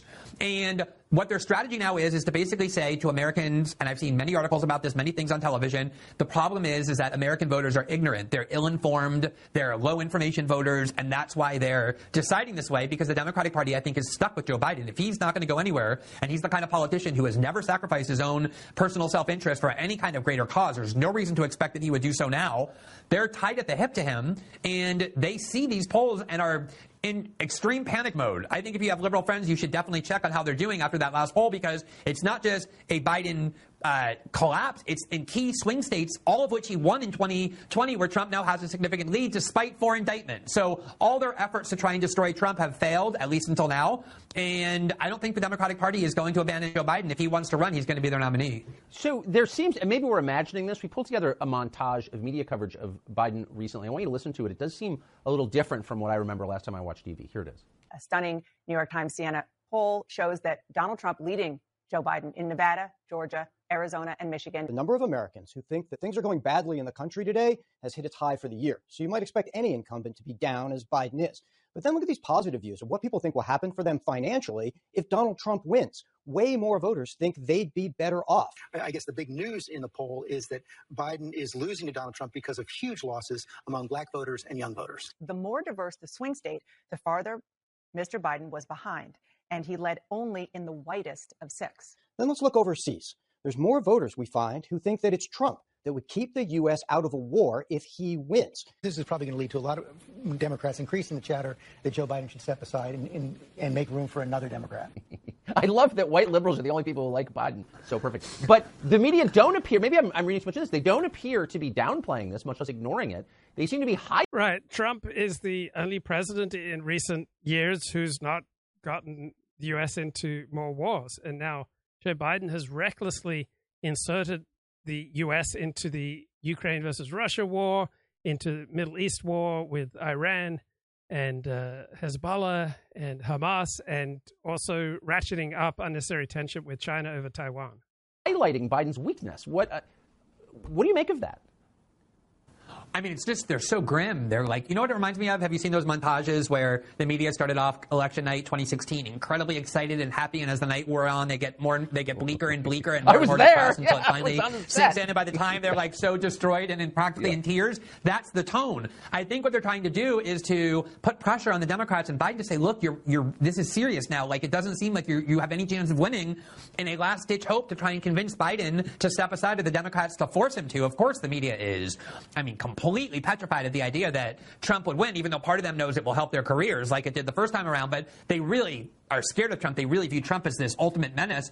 And I think those horrified tones are about the fact two things. One, they there's obviously a good chance Trump will win, and they can't understand that. And I think that's the other thing is all they've been saying for six years is that Trump is a white nationalist, that Trump is a racist, that Trump hates all minorities. And here you have increasing numbers of non white voters doing the exact opposite of what you would expect them to do if they trusted or believed what those people have been saying. Namely, they're voting for Donald Trump, the racist white nationalist candidate who wants to put them all into camps.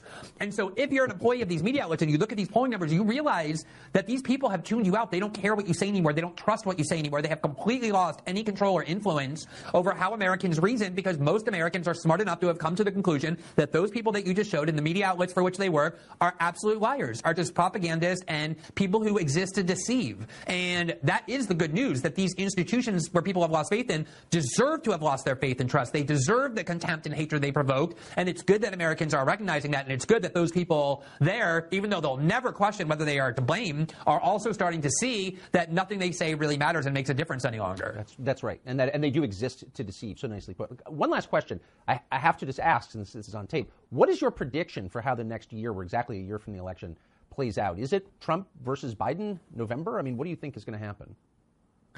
I mean, it seems to me like Republican voters have very consistently made clear that Trump is their candidate. I just wanted to add one point about this next year, which I think is so important.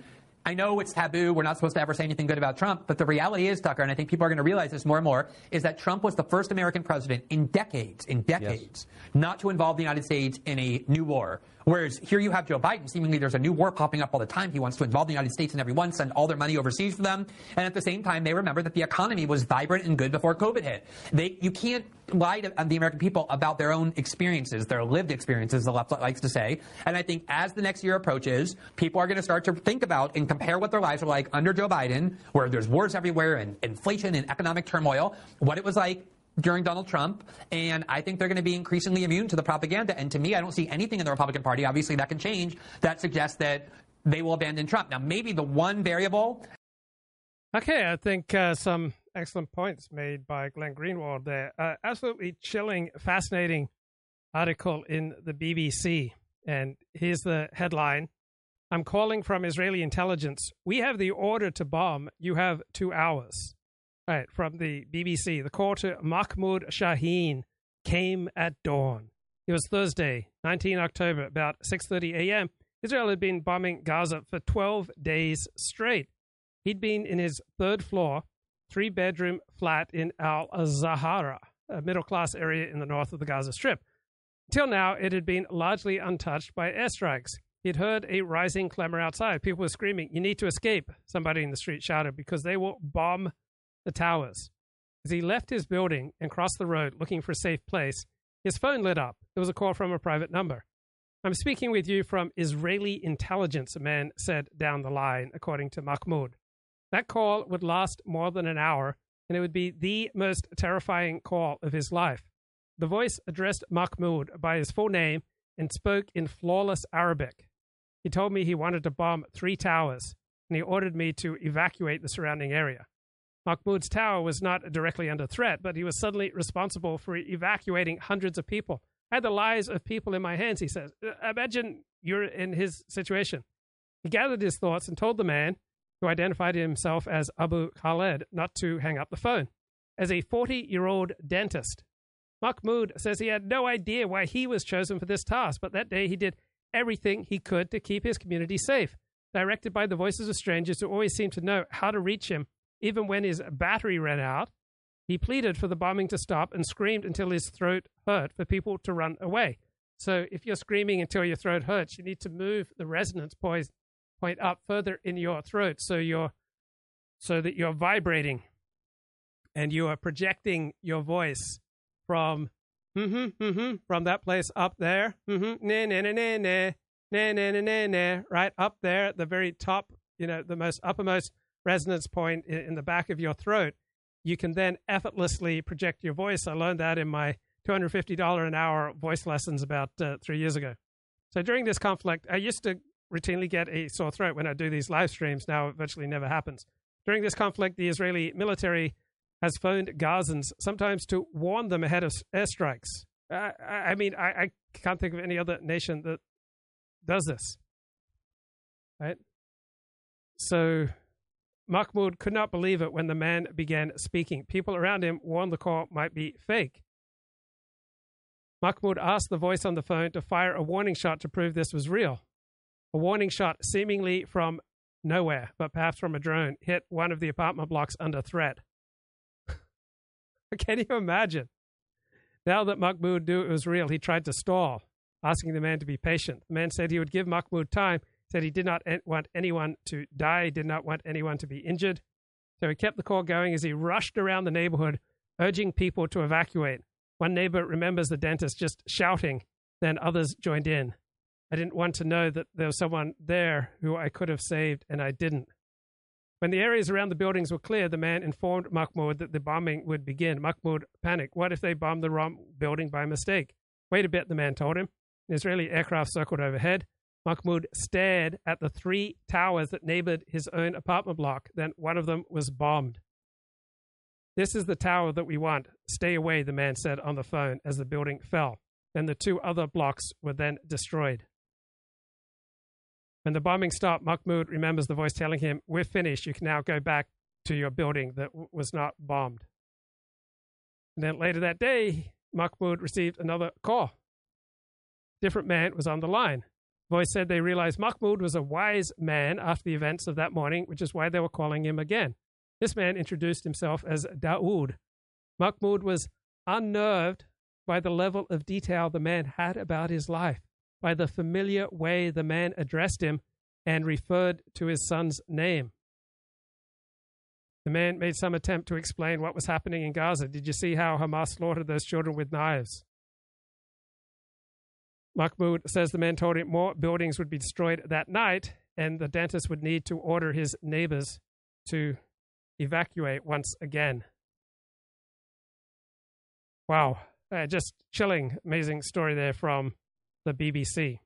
All right, this is from a favorite uh, website of mine called the Daily Reprieve. It's a series of talks from the 12 step group Sexaholics Anonymous, which is about the most rigorous, most uh, religious 12 step program addressing sex addiction. So they have it as a bottom line goal to live a life that is free from lust, and the group holds that the only appropriate place for sex is within heterosexual monogamous marriage. Um, you know, some knowledge of what page something's on in the big book, you know, and and trust me, I can do that. I know the big book pretty good.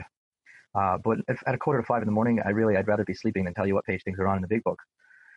So for me, the answer to that question is that um, for a long time, I was up at a quarter to five in the morning acting out because I still hadn't finished acting out from yesterday. And um, for me to be able to put a little bit into my recovery that I put into my addiction, like the book says, and for the purpose of carrying the message to the sexaholic who still suffers, that's that's the only answer. If there's anybody on the line who's in the program and struggling, for me to be able to tell you that it works if you work it, that's really yeah, it's a good topic because it's true. And that's really the only message I'd want to be talking to you about. Um, because I, I wasn't so sure. I wasn't so sure. For a long time in the program, I went to meetings, I made phone calls, I had a sponsor. Um, I went to a lot of meetings. I made a lot of phone calls, and I didn't have any sobriety to show for it. Um, and I just resigned myself to the fact that um, it works for some people when they work it, and I just might be one of those people who are doomed for, to failure. Uh, die, die a sexaholic death, and um, and that's just my fate. And it bothered me. Like, why why does everyone else seem to be getting more and more sober, more and more recovered as they, you know, and new people came in after me and seemed to catch on and get sober, and and before you know it, uh, you know what they say? The light is shining in their eyes, and uh, the light wasn't shining in my eyes. Uh, got pretty bad for me. Um, the first guy who was sponsoring me was instructed by his sponsor. Well, let me back up a little. Let me finish the sentence. He was instructed by his sponsor that he shouldn't talk to me if he values his sobriety, because he'll probably act out if he keeps talking to me. That was the end of that sentence. But backing up, actually, uh, I have a funny story with Harvey. I know he did one of the talks on this uh, on this uh, conference. So I was at a conference uh, actually during that time, a live conference, not an internet conference, and I was there with you know my sponsor used to always talk about this guy Harvey that he talks to all the time, and I don't know who he's talking about. You know, I was new. What did I know? There was names that got thrown around at meetings like Harvey and Bill and Bob and Roy Kay. And what do I know who these people are? You know, I, I don't know that half of them are dead at that time. Could be Roy was alive, but um, I'm at a conference and this little short guy comes walking by and I'm talking to him. I said to my sponsor, "Who's that?" He's like, "Who's that?" That's Harvey. I said, "Oh, Harvey, the guy you always talk about." So I walk, so we walk over to him together, and I start talking to Harvey, and uh, and he turns to my my uh, he turns to my sponsor or to me. He says, he says, "Are, you on medication?" I said, no. He says, you should think about getting on medication because something's wrong with you. Uh, so that was my first hello. And then we're talking for another minute, and he turns to my sponsor and he says to him, are you his sponsor? And he said, yeah. He said, how do you talk to him and stay sober? Oh man, so that was my second. That was the second minute we had. So anyway, uh, that that that conversation didn't go so fantastic. Uh, and Harvey and I, when we see each other, we still joke about it because, and he says the joke's on him because uh, here I am sober now since June 21st of 2010, which is not a lifetime. It's not an eternity. Uh, if if you're thinking. I remember when I started my Alexander Technique uh, daily teacher training, I was considered the person in the class least likely to graduate. I had the most entrenched, you know, destructive, maladaptive, physically deforming habits. Uh, it was thought that I'd have, you know, the hardest time developing myself so that I'd become capable to teach the Alexander Technique but I was dedicated. I made it all the way through. Like a normal person, like, you know, we're now going to be coming into 2019, so I'll be coming up on nine years, you know, middle of the year. But, but for a sexaholic who can't get 24 hours of sobriety, I never thought I'd get a week of sobriety. So I, I listen to these type of talks every day, sometimes multiple t- times a day, particularly when I feel myself in need of a, a spiritual, cognitive, psychological reset. Right. When whenever I listen to this stuff, it doesn't come naturally to me. Uh, part of me wants to fight it, and I, I, listen to it until I feel myself kind of resetting, reorienting, re- recalibrating, uh, changing the way I, I view myself and, and life, and uh, get my priorities in order. And apparently, the sober people around me didn't think I was going to get a week of sobriety either. So I'm sitting at meetings and my sponsor no longer wants to talk to me and his sponsor's telling him, don't talk to me. For God's sakes, Harvey's telling him not to talk to me. And, uh, and there's fewer and fewer people in the group that are, you know, willing to take my phone calls because I'm burning people out. So here I am really getting to feel what a first step feels like that we admitted we were powerless, that our lives had become unmanageable. And I didn't really think or feel that it works if you work it because I thought I was trying really hard. I, like I said, I, it's not like I would act out and and you wouldn't see me at a meeting for the next five weeks. I would act out sitting in the parking lot in my car waiting for the meeting to start, and then I'd go running into the meeting. You know. So there's a saying in 12-step groups: "It works if you work it." But Shim Shim makes the point in this talk. Shim Shim's Jewish that uh, the converse is also true. It doesn't work if you don't work it. You don't work the program, you don't get the benefits of the program. I'm saying things like, "I'm sorry, I'm late," you know, and checking in, telling everybody my sobriety date was five, ten minutes ago. So I guess part of the question really is so what, what happened? I get that question a lot from people who. So your sobriety date, right? How long have you been sober? So people define it differently. So some people it's been, you know, since they last masturbated or acted out with pornography or had uh, sex of which they were ashamed or went to a strip bar. But then for other programs, it would be when you last took, say, underearning work, you know, work that, that was, you know, so low paying that uh, it was, you know, bad, bad for you, that it was kind of against your recovery. So what's an appropriate wage? Basically, the thought is that uh, you should take your basic expenses, then double them, and then figure out, you know, how much an hour you need, and then don't take work below that level. So for me, uh, $50,000 a year is just absolute minimum for paying my expenses. So if I doubled that, it'd mean I need a minimum annual salary of $100,000. So I, I, should not take any work that pays below $50 an hour. That would be, say, one definition of sobriety in a program like uh, Underearners Anonymous. Struggle. So what happened? And um, it becomes especially uh, poignant for newcomers who ask me that when when they hear other people, like when I celebrate or when I tell my story, and people who've been here before I got here will share, you know, humorously because we got some funny war stories with me, and they'll share about like, oh God, this guy, and they'll go on to describe what it was like sitting next to me at a meeting. You know, if if we were Alcoholics Anonymous, I'd be the guy who smelled like alcohol at the AA meeting. You know, and they'd say, "So what changed? What happened?" So I want to share a couple of things that happened, and maybe even a little bit about my first three steps. Uh, hey, the first thing that we've happened got was uh, Elliott I really- Blatt here. I really Elliott, what's what's going connect- down, bro? Oh, blessings, Luke. Good morning. Uh, Good good morning. show This morning. Thank you. Long time caller. San Long time Francisco, I'm listening. All right. So, what an eventful week, huh? Yes. Um, so the uh, the whole Adderall uh, situation has uh, provoked a lot of controversy. Um, it has. Yeah. Yeah, no, it, it felt like uh, I have to say you had a very sort of adversarial posture in your last video, the sundown video of Thanksgiving Eve, I believe. Do you feel yeah. uh, you Yeah, feel I- defensive about this? Well, uh, I'll, I'll just repeat my basic point that uh, people in general don't want you to change, and uh, when when you're making a change, you know, family friends will usually try to fight against it. And peop if you're sick and there's a medication that can make you well, uh, sick people will want you to stay sick, and well people will want you to get well. Okay, back to you. Well, what led you to the conclusion that you feel like you have ADHD? Because you don't seem to, as far from my outsider perspective, you don't sort of exhibit any of the traits I'd, you know, I associate with ADHD. I mean, you're you're pretty productive. You're uh, more than pretty productive. You're highly productive, and you seem to work all the time. You produce, uh, you know, a live stream on a very regular basis, so you have a lot of accomplishments and I associate people with ADHD uh, with uh, with people who just can't seem to sort of execute on things. Is this a false? Um, you know, am I making some false assumptions here? Well, I, I think you're touching on some symptoms of ADHD, but for me, it was humiliation, right? I didn't go and get this ADHD checkout, you know, on, on the wings of victory, right? I came to it on the wings of defeat and humiliation, whereby failing to pay attention to mundane details, I cost myself thousands upon thousands upon thousands of dollars.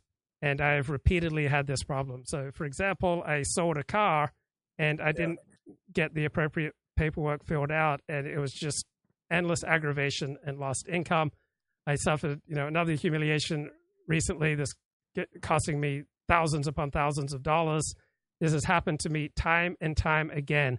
A, a failure on my part to pay attention to non-exciting details, to failure to pay attention to mundane details that normal people in my peer group do pay attention to, and failure, humiliation, and the loss of thousands upon thousands of dollars is, and then talking about that with people close to me and them pleading with me to go get checked out for ADHD, I stopped fighting it and I just okay, let me let me go get a, consult. So here are some of the the symptoms: uh, being unable to sit still, especially in calm or quiet surroundings. That's basically true for me. Uh, constant fidgeting, pretty much true for me. Uh, you'll notice I'm usually like squeezing something when I'm doing my streams. Being unable to concentrate on tasks. I have difficulty concentrating on tasks that are not exciting to me.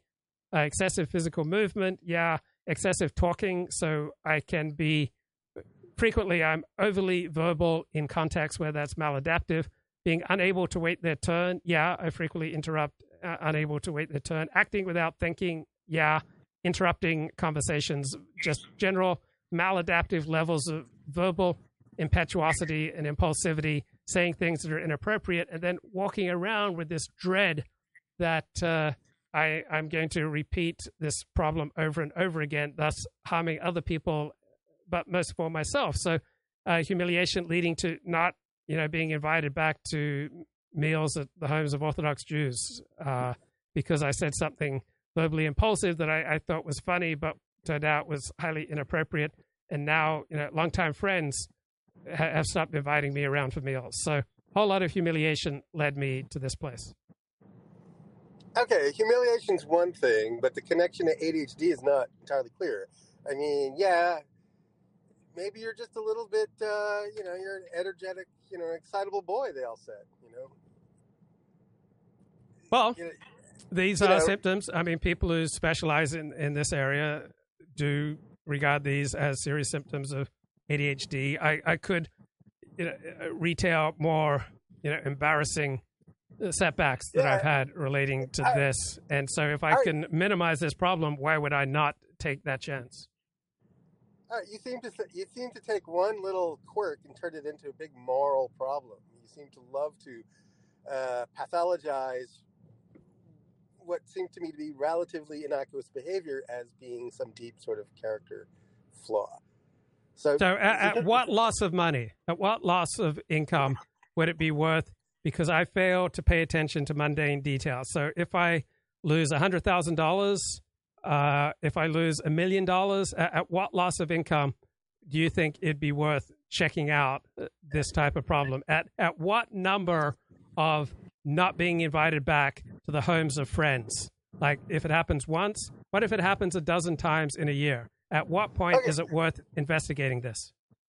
I'm not saying, okay, I'm not saying that these aren't behavioral problems. You know, you clearly do, if I may say, have a few behavioral problems, but you're you're it's you're you're making an, a, a, leap, an inductive leap, going from some behavioral problems to a physiological medical condition, right? No, I'm not That- making the that's the leap. leap. I'm going to get a diagnosis from people whose living is based upon making this diagnosis or not So- making the diagnosis. So, do you know people that once had your sort of set of behavioral issues, started taking ADHD, and suddenly those behavioral issues disappeared? Yes, I know a lot of people like that. A lot. Okay, Yeah. fair enough. Um, now it seems counterintuitive to me because you know one uh, Adderall's a, a, an amphetamine type thing, uh, an upper, a speed-like product, is it not? Yes. And it seems like you would want to go the other direction, maybe you need something more calming. You would think that, but uh, not everything can you just intuit as a layman compared to people who spend you know decades studying this. So, for whatever reason, the first line of drugs that are most commonly prescribed and recommended for ADHD are stimulants. So, I don't just try to intuit uh, my medication or the world around me. I, I do try to intuit, but I don't end with intuition. I also want to consult expertise. And I'm not someone who thinks that uh, uh, medication uh, prescribed by a doctor is usually a good thing. I think it's frequently not a good thing, such as with SSRIs for depression. I think medicalizing depression is frequently wrong. I think SSRIs for depression are frequently maladaptive. I think chiropractic is a scam. I think that doctors frequently perform unnecessary operations to make money. I think dentists are constantly scamming their patients. So I'm not someone who automatically sides with the medical profession. Yeah, that's why it was all the more surprising because you do seem to be, in general, COVID exception, you do, do seem to be a pharma skeptic. Yeah, I, I'm I, I have a, a moderate to above moderate skepticism of all professions, including the medical one. Okay. Um, so I, I realize you've only tried it for a few days now, but um, and you've ticked off your sort of newfound productivity. Uh, no, no, no, no. I haven't. I haven't. I haven't said that. I, I said I was disappointed that there hasn't been a burst in, in productivity. I expected a more immediate change from this medication. So whatever it has done has been exceedingly subtle and uh, just a little bit more cleaning than normal, a little bit more attention to some mundane problems like a, a buzzing uh, fluorescent light bulb. But there has not been the, the dramatic burst of euphoria, energy, or productivity that many people experience when they take Adderall. Okay. All right. But okay, so all right, so you you there's some improvement, but minor. You're saying. It's very subtle. It, it's so subtle, I'm not even sure it's there. So I'm going Yeah. to, you know, bounce off people who I, I trust. You know, I could be completely reading into what I think are changes over the last four days that, that may not even be there. So I, I do feel medicated. Like uh, this is a, a different state. I definitely feel medicated, but it, it's whatever effect it's having on me is, is really subtle. It's much more hard to put my finger on than what I expected. Now you've tried the nicotine gum, and that wasn't effective for you. No, it, it was effective. I just haven't done it much. I did. I do feel smarter when I take uh, when I chew some nicotine gum.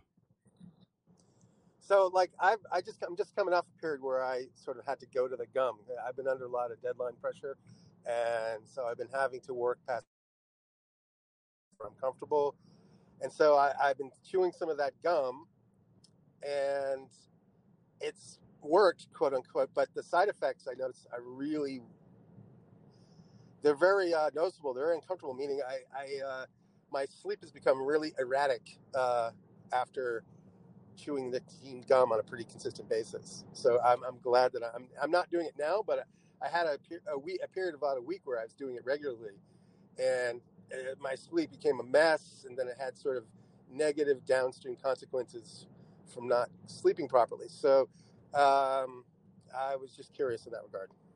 Yeah, I also very curious because I have friends who warned me that uh, Adderall just wrecked their sleep, and the side effects of Adderall were just absolutely devastating In fact, you know, we have a mutual friend who abused Adderall for years, and getting off it was, you know, just devastating for him.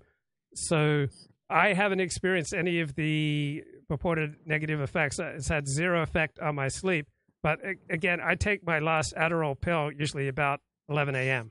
So when were you okay. taking your last bit of nicotine gum?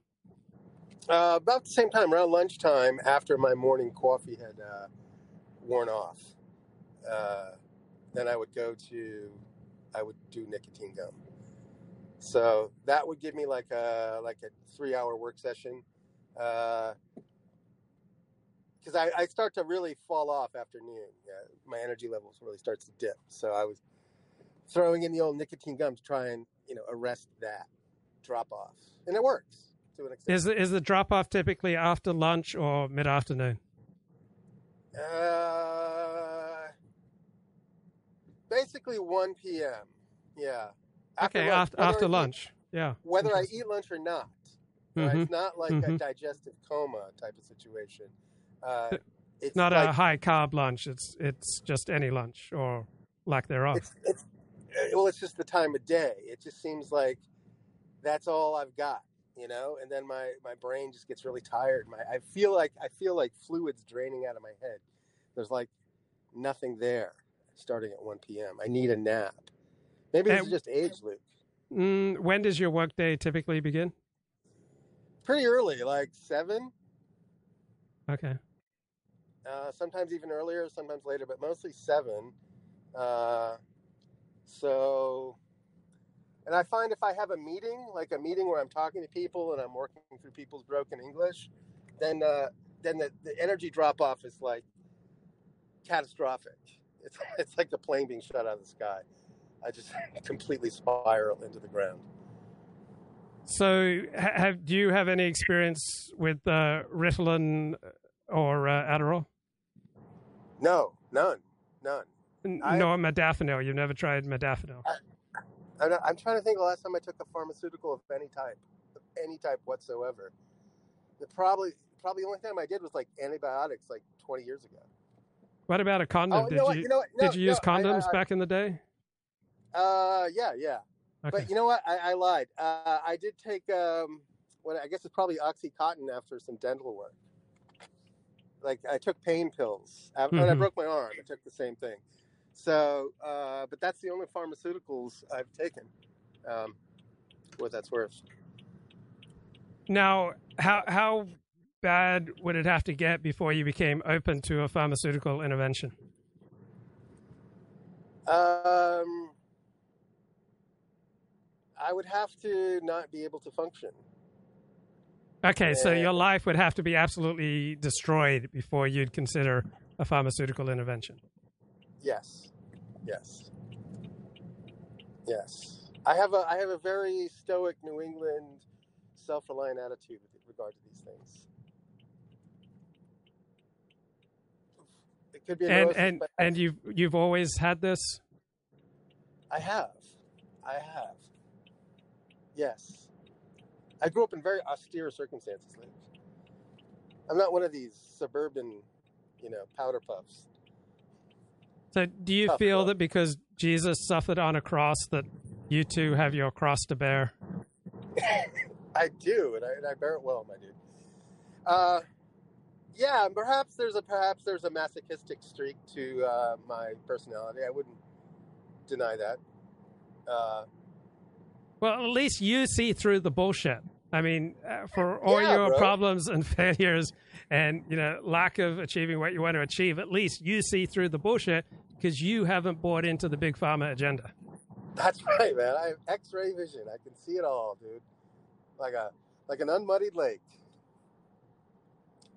I mean, Uh, you suffer and you, you know, have your failures and, and you have your humiliations, but at least you see through the bullshit, unlike the sheeple out there.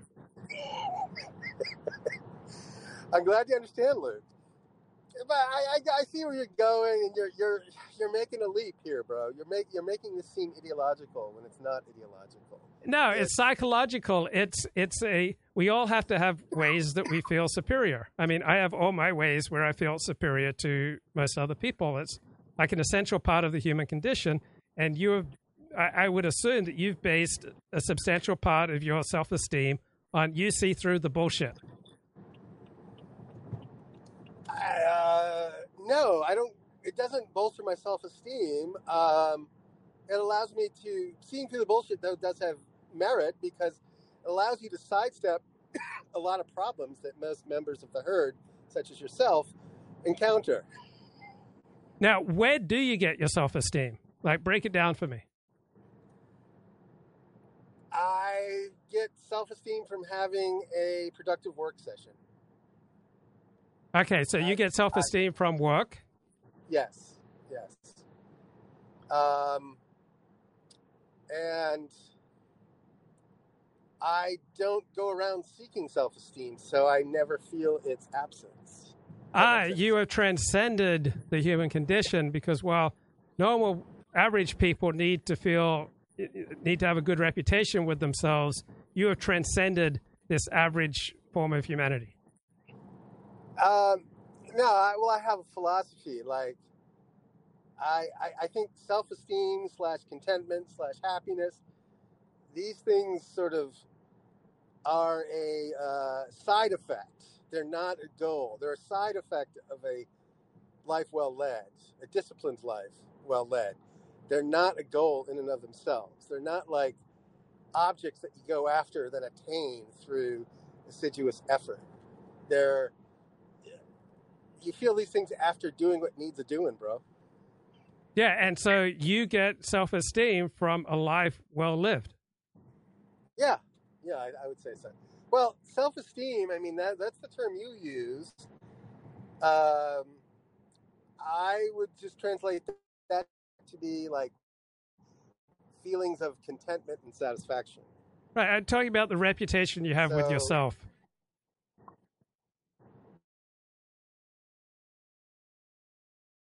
I, I I assume that you get to walk around having a good reputation with yourself. Is that fair?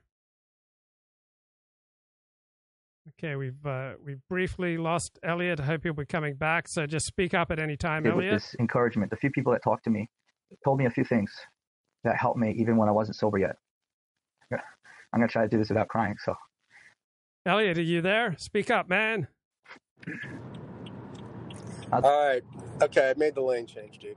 Okay, beautiful, beautiful. Yeah. So, uh, tell me more about the reputation that you have with yourself, uh, having a life that, it, that you respect. uh, You know, a life that's well lived. So you are a hard worker. You're a productive worker. You you pay your taxes reasonably honestly. Uh, tell me more about the way you've developed a good reputation with yourself. Uh, I've made a lot of mistakes, and I've reflected upon them, and I've resolved to behave differently after my mistakes. I've, I've, I've done the, the school of hard knocks, Luke. Yeah, other people look look for help from like psychiatrists or twelve step programs or religion or cults, but Elliott Blatt stands on his own two feet. he is willing to take responsibility for his own mistakes. He takes accountability for his choices. He learns from his mistakes and he sees through the bullshit. That's exactly right. All this other stuff is gay. It doesn't work, bro. It's a simulacra. There's no there's no shortcut, Luke. That's the first lesson I learned. There are no shortcuts. Once you accept that, that's ironically a shortcut. People burn up a lot of energy seeking short, uh, shortcuts when it would just be simpler. It would be more effective to confront the problem head on. So, what percentage of the general population would you wish that they had a life more like yours? Every single one. Every single person, bro. well, I mean, think about it, Luke. I mean, who do you want to have dinner with, right? Who would you rather have a chit chat with? Someone like me or someone who's just always whining about their self esteem, bro? Um, would I rather have uh, dinner with, say, someone who earned uh, four times your income and had, say, you know, four times your accomplishments in life than with you? No, I, would rather have, you know, have dinner with you than someone who is much more successful. it's always about the money with you, bro. Your people, bro.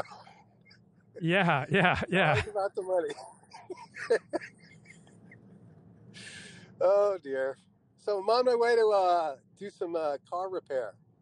Little extracurricular activity. I'm gonna save myself like three or four hundred bucks on a car repair by doing it myself. How do you like that?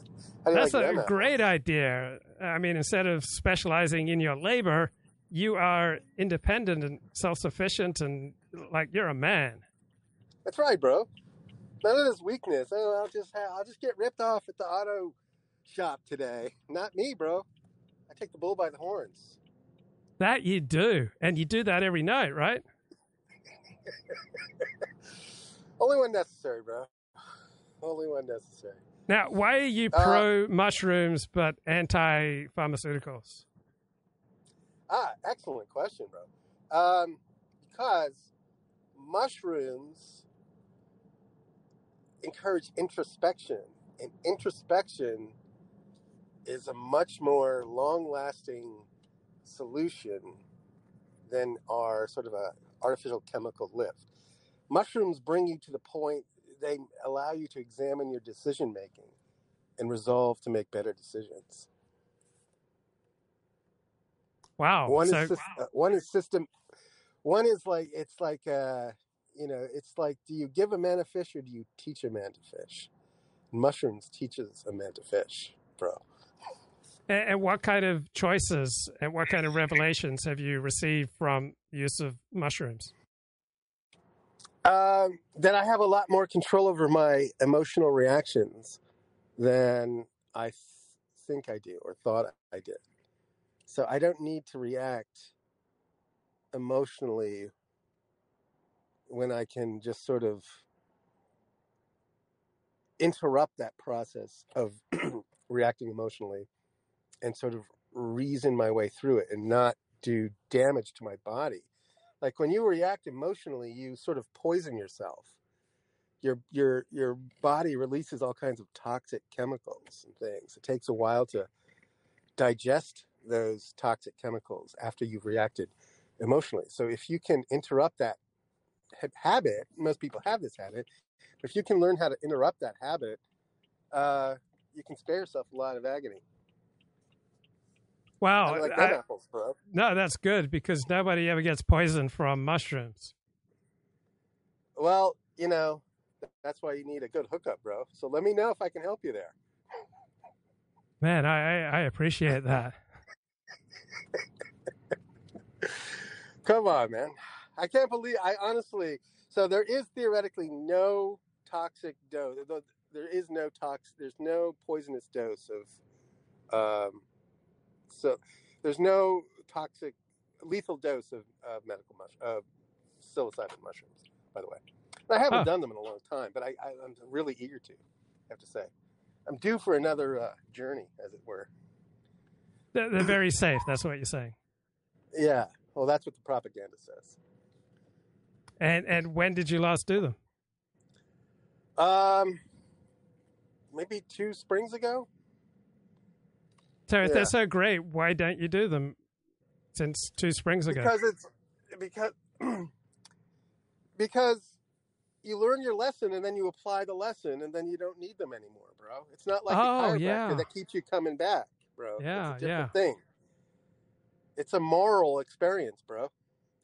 It's a, uh, you know, i- i- it's it's a, it's like a therapy session with yourself, bro. All right, listen, I'm uh, I'm at my destination. I might have to uh, hang up soon. Blessings. Okay, blessings. I hope I hope Blessings. this I hope this was uh, worth your time. Okay. All right. Fantastic. Shalom. Shalom. Shalom. Okay. Uh, question in the chat: What low sugar fruit drinks you have this morning? Didn't have any, but uh, I often drink uh, vegetable juice, which uh, is you know the type of vegetable juice that has no fruit juice, no no added sugar. That's you know low in sugar. Has got uh, you know, like two grams of protein, eight grams of, of carbs. So relatively fresh squeezed uh, vegetable juice. Okay, let's play a little bit more from Shim F. It works if you work it from the Daily Reprieve, which is a podcast from Sexaholics Anonymous. The first thing is you can't leave before the miracle happens. And uh, I really wanted the miracle to happen. And if I leave, the miracle's not going to happen. My sponsor, not the first guy I told you about, eventually uh, a friend in the program took me to a meeting and got me a new sponsor. Unbeknownst to me or my sponsor, he kind of just introduced us and told my sponsor, Anthony, you're his sponsor. And then he walked away. And Anthony uh, has been my sponsor ever since. Recently, I found another one only because of circumstances. Anthony moved down to Maryland. He's retired. We weren't talking as much, and and and I'm working on certain things. I needed someone local, but uh, but my sponsor would say to me, you know, suit up and show up, and that's and that's not something I'm powerless over. I can suit up and show up, whether I'm sober a day, a week, a month, a year, a decade. It doesn't matter, regardless of what's going on in my life and what happened yesterday, tomorrow, right now, right here. I can get my rear end to a meeting, no matter what. I can do that. So don't leave before the miracle happened became something important to me, and really, really accepting that I'm a sexaholic. And the fact is, is that if nature takes its course, I will die a disgusting sexaholic death, and that and, and there's nothing I can do about it. So get on with life. I don't mean that I shouldn't try to get sober, but but if I do or don't get sober became uh, it di- didn't become the point. The point was that if I wasn't going to get sober, it wasn't going to be because I wasn't going to try. So I was going to do whatever I can do to get and stay sober, knowing full well it probably wasn't going to happen. And for me, that's my first step. Uh, there's this there's this chat there's this section in the book that I heard other speakers talk about over the last 24 hours. It's the acceptance paragraph in Dr. Paul's story in the Big Book. In the fourth edition, it's on page 417, and in there there's a line he says, um, "Until I could accept my alcoholism, I could not stay sober." That's a funny line, but for me it meant I wasn't going to start staying sober until I fully conceded to my innermost self. I accepted the fact I'm a sexaholic, and it doesn't matter why everyone else is getting it and I'm not, but I'm a sexaholic. So uh, the fact that I'm working my rear end off and not having any sobriety was not a good enough reason to give up. Giving up uh, was taken off the table, and if I was going to succeed or not was going to be God's business. If I was going to try or not was going to be my business. And I can honestly say from that day to this, the only thing I've ever done consistently without any relapses is I've kept on trying without giving up. So when 12 steppers talk about powerless, that doesn't mean that they're arguing that they don't have power over anything. It means that they don't have sufficient power, not reliable enough power. So if you drink to excess one out of every 10 times you drink, for many people that's maladaptive, that there's, you know, some you know, maladaptive habit in your life and you lack sufficient power over drinking or one out of 20 times. So when you join any 12 step program, like everybody in it will be struggling with lack of power in some area of their life, but that doesn't mean everyone in it is, you know, just powerless over everything. We have insanity or lack of power in different areas of our life, so we can get help from each other because we have, you know, somewhat different struggles. You know, when someone tells you that their sobriety date is June 21st of 2010, uh, I hope you never think that means that whatever that sobriety date is, that they never struggled again, they never lusted again, they never raged again, they never, uh, you know, had those phone calls with their sponsors. Should I reset my sobriety again or not? Especially early on. Uh, you know, there's a few things that happened in the first few months of my sobriety that if I laugh at it now, because if I would do something like that today, I would not be calling myself sober. But I was so desperate. It was like I just put, I needed to put one day in front of the other, one foot in front of the other, and that's where I was at at the time. You know, so but what I did do was I never gave up. Giving up's not an option. And, and, and my sponsor would keep telling me, don't leave before the miracle happens. Suit up and show up. And that's what I did every single day. Um, the second thing that was really pounded into my uh, into my brains by people, including my therapist, because he was an AA guy. He told me once, he's like, "Why don't you go read the stories in the back of the big book, and come back next week and tell me which one of those guys got sober without a higher power?" Now, I wasn't I wasn't sober, and I wasn't you know my brains were all over the place, but I was uh, intelligent enough. I knew the answer before I went to look it up. the answer was nobody, um, and I knew that without reading the stories. But I read some of the stories anyway, and um, and it was obvious the people who were sober had a power greater than themselves. They had a God of their understanding, and I was going to have to do. I was going to have to get a higher power, and um, and I'm so grateful that I had to find my higher power in darkness, in in crap, when I was not yet sober, because a lot of people struggle um, to connect with their higher power when they are struggling. You know, when they just lusted, when they just raged, when they're when they know they're not behaving in the, a sober way. And I don't struggle with that because Right. So I found that there are a lot of things that I need to do to connect with, you know, my higher power with God.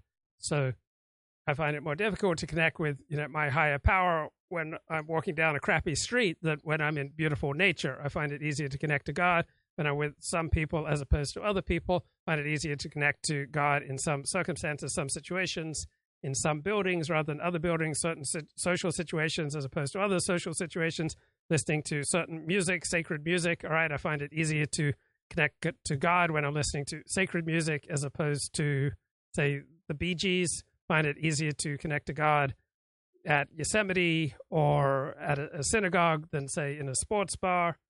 All right, there are choices that I need to make to facilitate this uh, connection with a power greater than myself. Um, I first found a higher power who loved me, and then I got sober. And I'll never sit and try to prove to you why God loves you.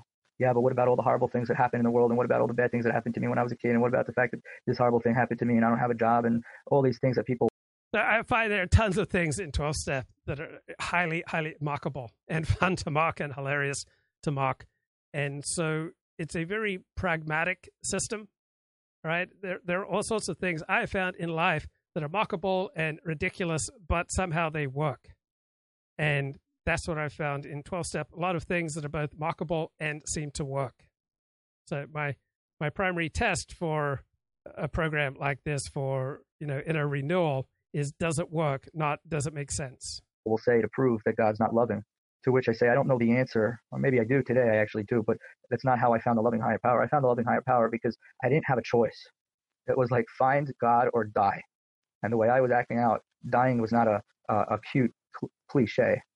Right. So it took a whole series of humiliations and losses and falling on my face before I would finally confront, hey, maybe I really need to do, get checked out for ADHD. Thought about it for 15 years, only finally took action on it in the last three weeks because of you know some embarrassing setbacks.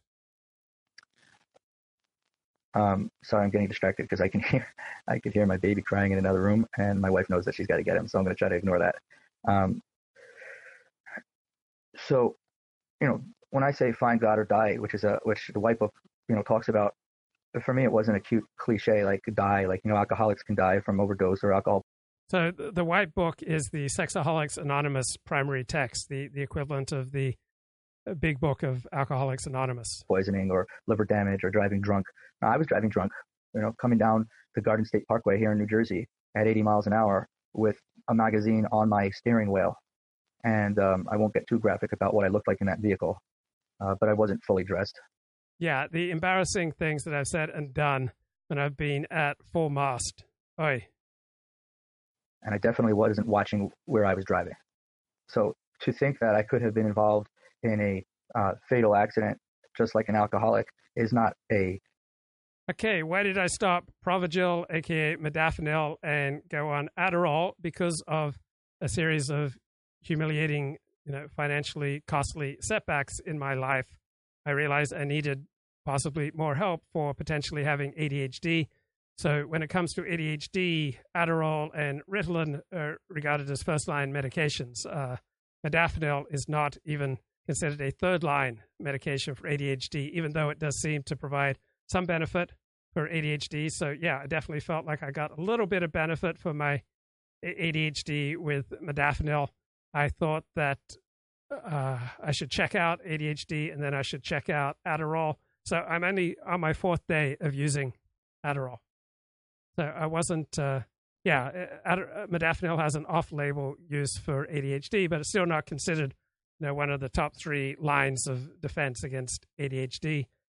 So, due to humiliation and setbacks, I thought I, I need to try you know something different. I need to extend myself. I need to go further. I need to get this checked out. I need to listen to people with more expertise than me and uh, find out if this improves my life. So, on my fourth day, the effects of Adderall much more subtle than what I expected. Right? They they're not uh, as as brilliant and breathtaking and and large and profound and dramatic as I had hoped. I didn't get this surge of energy or productivity or euphoria. I, I just noticed that uh, I no longer want to listen to music when I'm reading. I'm more seem to be a little bit more at ease with the mundane parts of life, and I feel less desperate need to flee from the mundane to that which is exciting. I feel a reduced level of uh, verbal impulsivity. I I think I may be just a little bit more adaptable, a little higher functioning, just just kind of rewired my central nervous system and my responses to stimuli in a way that's maybe 5% more in my own best interest. That's my vague sense. Now, I'm going to wait till I get feedback from people in my real life who I love and trust and get their feedback on what I'm like on Adderall as opposed to modafinil as opposed to nothing. Don't trust my uh, an exaggeration. And just like a drunk guy will say, by God's grace, I didn't kill anybody, myself or others, I can say, by God's grace, I didn't kill anybody, myself or others. So for me, it's it's I, I didn't have a choice. I just had to say, you know what? Uh, I start talking to a God that I didn't understand. I've heard people say, God of my misunderstanding. You know, whoever's out there, if there's any love in you, can you keep me sober today? I'm really struggling. I just start talking to him and just really start doing the things that people told me to do without being so intellectual and figuring out the theory and the. Yeah, so there are, there are first line, second line, third line medications for ADHD. There are non-stimulants for ADHD, such as Strattera. Uh, Strattera takes approximately two months to kick into effect. So the the most common uh, ADHD medication, the first line of medication for ADHD, uh, the stimulants of, of Ritalin and ADHD and uh, Adderall. So wanted to choose what was you know, the what was prescribed by the doctor. I wanted to take a chance, listen to someone else, try what the, the doctor said, try what is the conventional dominant response to ADHD, and just check that out, see if it improves my life. I think it might be. Stop repeating the parameters of their corrupt clinical trials, Luke. That's slave morality. Well, either either a little bit of Adderall works and improves my life, or it doesn't. So I will find out. Right? I could uh, try Strattera, but it's it's a third line drug. Like, why would I go for a third line medication when I could have immediate benefit from the top line of, of medication that's used for ADHD. Look, what about good old fashioned MJ? Oh, Mary Jane? That, uh, yuck. I hate that. It turns people into losers. You can't try two at once. Well, you can. Many people do use both modafinil and Adderall. Many people do use both modafinil and Strattera. It's uh, not uh, usually prescribed that way, but many people do it. I'm not saying that's a good thing. I'm not saying that's a bad thing. I'm just saying you can Google online and see how different people react to a combination of you know various medications. Yeah, marijuana seems to turn a higher proportion of people into losers than any other substance of which I'm aware. Like it seems to me, far higher proportion of people who try marijuana become losers than people who try nicotine or alcohol or Adderall.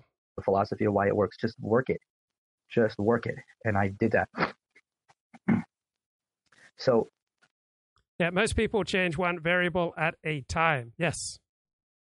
I am not still taking modafinil. I'm not taking anything but a low dose of Adderall. So I think uh, just changing one variable at a time usually makes the most sense.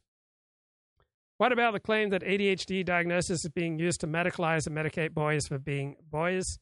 My only question is what works? All right, does it improve the life of these children or does it diminish the quality of life of these children?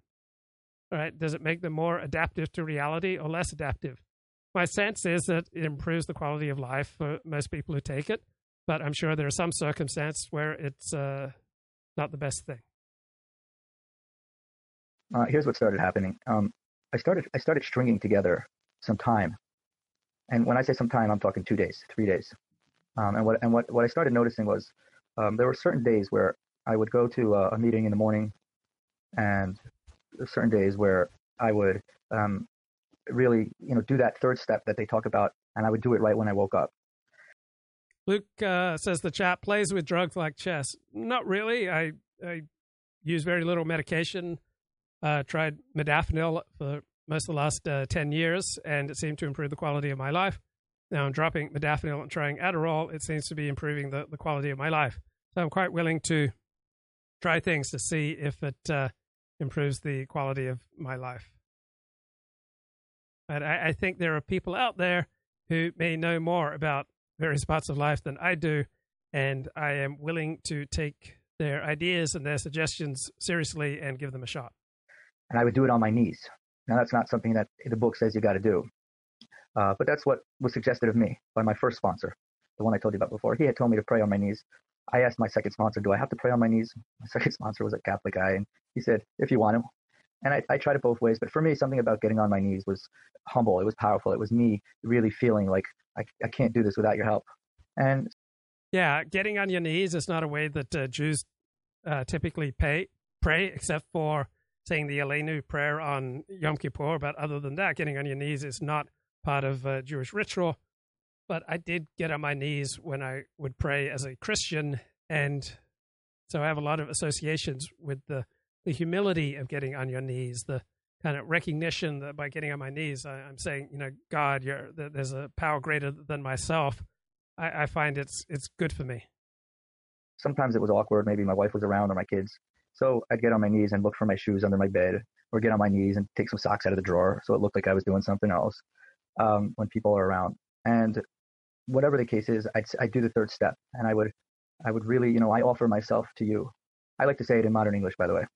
I don't speak old English, uh, but so, you know, I offer myself to my higher power, and I imagine, I imagine like as if I'm a waiter at a, at a fancy restaurant, and I'm wearing a tuxedo, and I've got this, I've got this tray, and you know the the trays with the lids on them, like in the movies where you serve the the steak and you pull the tray off, and there's the dish, you know.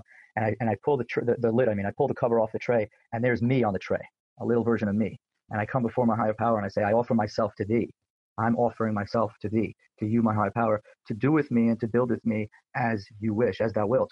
That means that whatever happens today, you know, you can do whatever so I believe that um, modafinil is a Schedule One drug, so it means it's regarded as the least dangerous, least habit-forming, least uh, addictive potential of uh, pharmaceutical medication. Uh, Adderall is a Schedule Two, so it does have potential for addiction and, and abuse. How you want, and if I'm using shim words, to do with me however the heck you want and um, it would be in the morning. I would start thinking of things like, well, what if I spill coffee on my tie? Like, am I okay with that? You know, and I'd struggle. Like, no, I'm not really okay with that. You know, and then someone said to me, well, then don't wear your tie when you're drinking coffee, Shim. You know, and like, oh, you mean there's some things I can do? Um, but this is how it slowly started to just sink into my consciousness. And I would do the third step in the morning, and I'd go to that meeting, and, and I'd I've quickly make a few phone calls in the morning here. on my way to work so, and say, you know, uh, I want to pull David, off. The how's it going, man? What's new? Baruch Hashem. Um, I just went to my local Jerusalem pizza. So uh, I saw the links. I popped on anyways, even though I was stuffing my face. I got my uh, chili cheese fries, um, nachos, and cheese sticks, and a Greek salad. And I, bu- I uh, bumped into uh, one of my first rabbi's sons. Now I guess he's a successful businessman, and we're talking a few minutes. You know, like I think I was nice. How come you don't come around anymore? But like, yeah, his uh, you know brother and sister now are grandparents. I remember when they first got married. Um, you know now they're grandparents. Uh, but uh, you know, it's difficult. I did on my week in review the last few weeks a series I called like my failures as a Jew, and part of it, it, it was my failure to adapt into the Orthodox community, and then my failure to uh, integrate my Judaism into larger Judaism, specifically related to like Zionism and the war, where uh, um, you know, where this uh, came out. I'm not sure if you saw my big appearance with Keith Woods this week. I was on Mario Nawfal, and uh, Stephen James just hit a thousand subscribers, and I was showing him this book, um, Schindler's Gift. Oh, how one man harnessed ADHD to change the world, and uh, it's autographed by the author who was a teacher at my um, you know Frankfurt School Freudian uh, High School for the Gifted, and uh, a lot of kids had ADHD there. He went on to become like a world expert on ADHD and life coach. And his theory is ADHD could give you special powers that uh, other people don't have, although it does have its problems. And he historically re-diagnosed Oskar Schindler and claimed that Oscar Schindler had ADHD from uh, his di- you know uh, reading his biography and looking into it, and uh, that was part of what was capable for Schindler to do what he did was in fact his ADHD, and uh, you know could be uh, you know a powerful tool if harnessed uh, correctly. but also, you know, obviously dangerous and led to many of the problems that Schindler had in his life and maybe you also where you've had uh, many successes in your life a thrill seeker um, ups and downs like you were mentioning your inability to take care of some basic things that uh, other people uh, you know quick to get bored with not wanting to do things that are interesting um, but uh, at the same time that it's allowed you to uh, accomplish things that uh, many other people haven't accomplished. And, and you know, he puts uh, you know Schindler related to his ADHD as the thrill seeker. And I don't know if uh, you would classify yourself as that Luke Ford, the thrill seeker. Yeah, I, I think I, I am. I, I, I do seek seek thrills. yeah, I think that's part of what draws me to uh, live streaming. That's that's interesting. Have Have you ever been diagnosed with ADHD? No, I saw a psychiatrist in high school, and I wasn't diagnosed with anything. Um, and I, don't think I have any technical disorders. You know, like I sometimes will play that I have like you know severe psychological problems, but I don't technically have any uh, disorders. I saw a psychologist a few times, uh, twice uh, in my youth. For you know, one time, and when I was like 10 years old, even for like a period of like six months. I saw a psychiatrist weekly, and then also in high school. Um, but uh, I study psychology. I like psychology. I think I function differently. Um, you maybe just like an INTP or uh, HiQ. Uh, I mean, I could self-diagnose my way in a bunch of ways, but I don't think I would actually uh, give myself an actual disorder and uh, but but I could see that you you might be more likely to have an actual disorder if you want to say ADHD, and uh, that might be explanatory to your successes and failures in life. Yeah. Do, do you have any particular attitude towards uh, psych, psychiatric medication? Um, I mean, God forbid, I, I did marijuana for years. Um, I, I would say it's almost always second best. If you don't need it, you're better off without it. But uh, if you need it, you should do it that uh, especially like ADHD. So I think they had uh, when I was young, they gave people like lithium, and and that was like a severe downer. So there's like Ritalin, um, which I guess is upper, but then there's also like uh, lithium, which was a downer. And uh, like if you can't, especially when you're younger, kids who can't control their behavior uh, might have outbursts in school or even violent, where they need to be given a downer as opposed to Ritalin, which uh, if it's successful, um, maybe. Uh, but uh, yeah, I think if you just understand your difficulties, maybe have a close cohort of people who care about you, give you good advice, understand uh, your situation in life and your uh, good and bad points that could help you out with your difficulties. You know, okay, you're an older man now, so I mean, if your parents, uh, you don't have like a close family, but but uh, you know, my mom constantly nags me, so maybe in the Orthodox Jewish community, uh, you could give an equivalent to to like naggers that uh, like people in the Orthodox community are constantly like nagging you, and that could be a good thing to uh, you help you with your shortcomings, which would uh, might be failure to do uh, basic things that are necessary for your success in life that you just feel are unimportant or unexciting. Uh, but if you had someone in your life constantly nagging you, that uh, you might be able to do that, and then uh, you accomplish quite a bit, even in some ways more than your average person. And what sort of things? I don't want you to damage yourself and damage your relationship with your mother, but what what sort of things does your mother nag you about that you'd feel comfortable sharing publicly?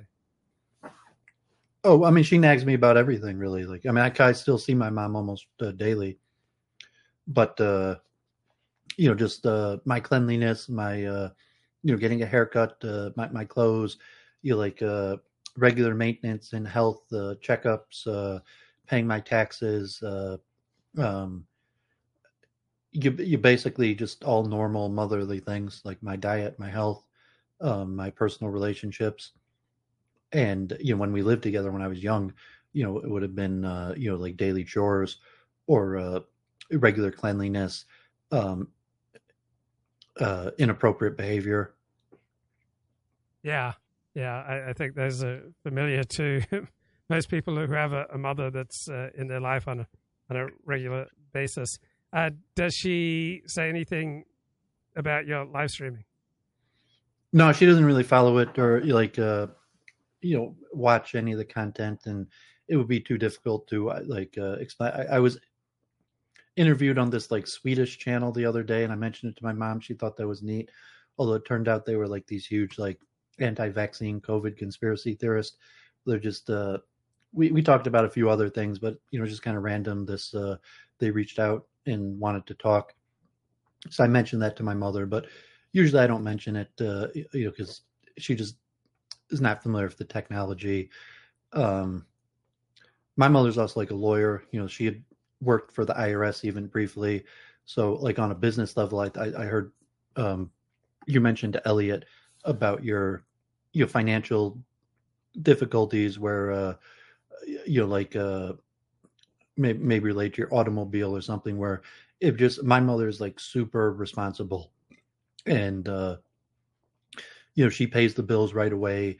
She always has like a calendar with uh, all the things that uh, you know are coming up that need to be taken care of.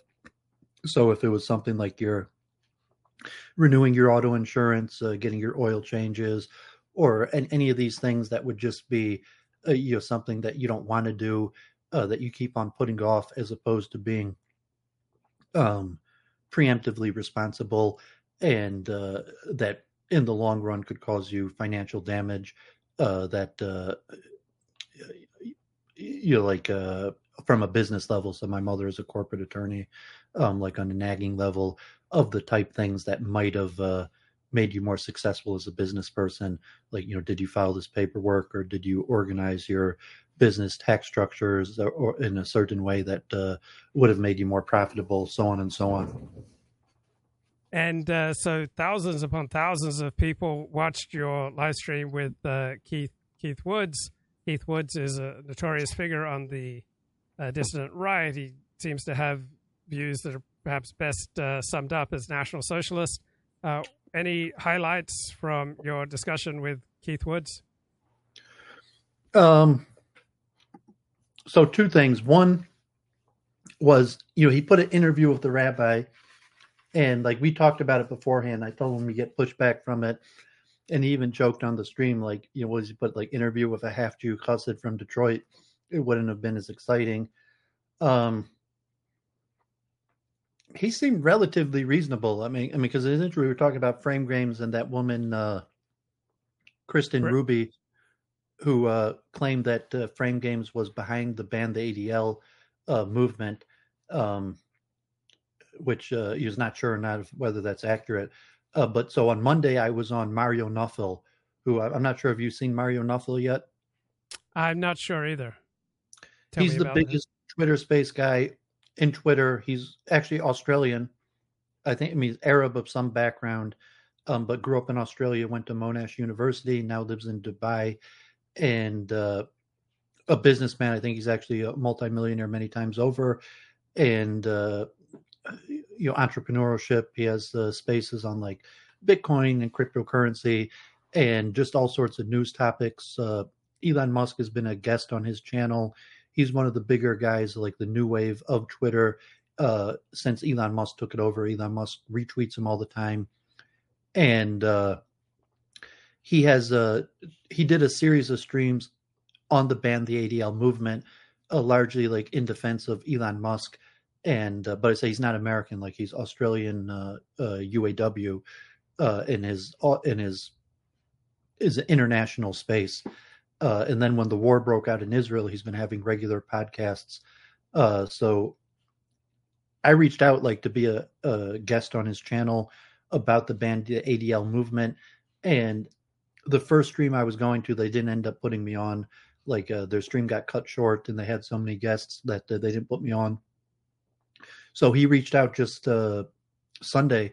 Is like, okay, we're doing another piece uh, on Media Matters and the ADL, and uh, invited me on. So I was on. I spoke just a few minutes about um, somewhat defending the ADL or Jews, saying that uh, free speech is dangerous for Jews. Not necessarily my personal opinion. I even mentioned that that I favor free speech, but uh, Jews in general, um, you know, as a minority, protected minority.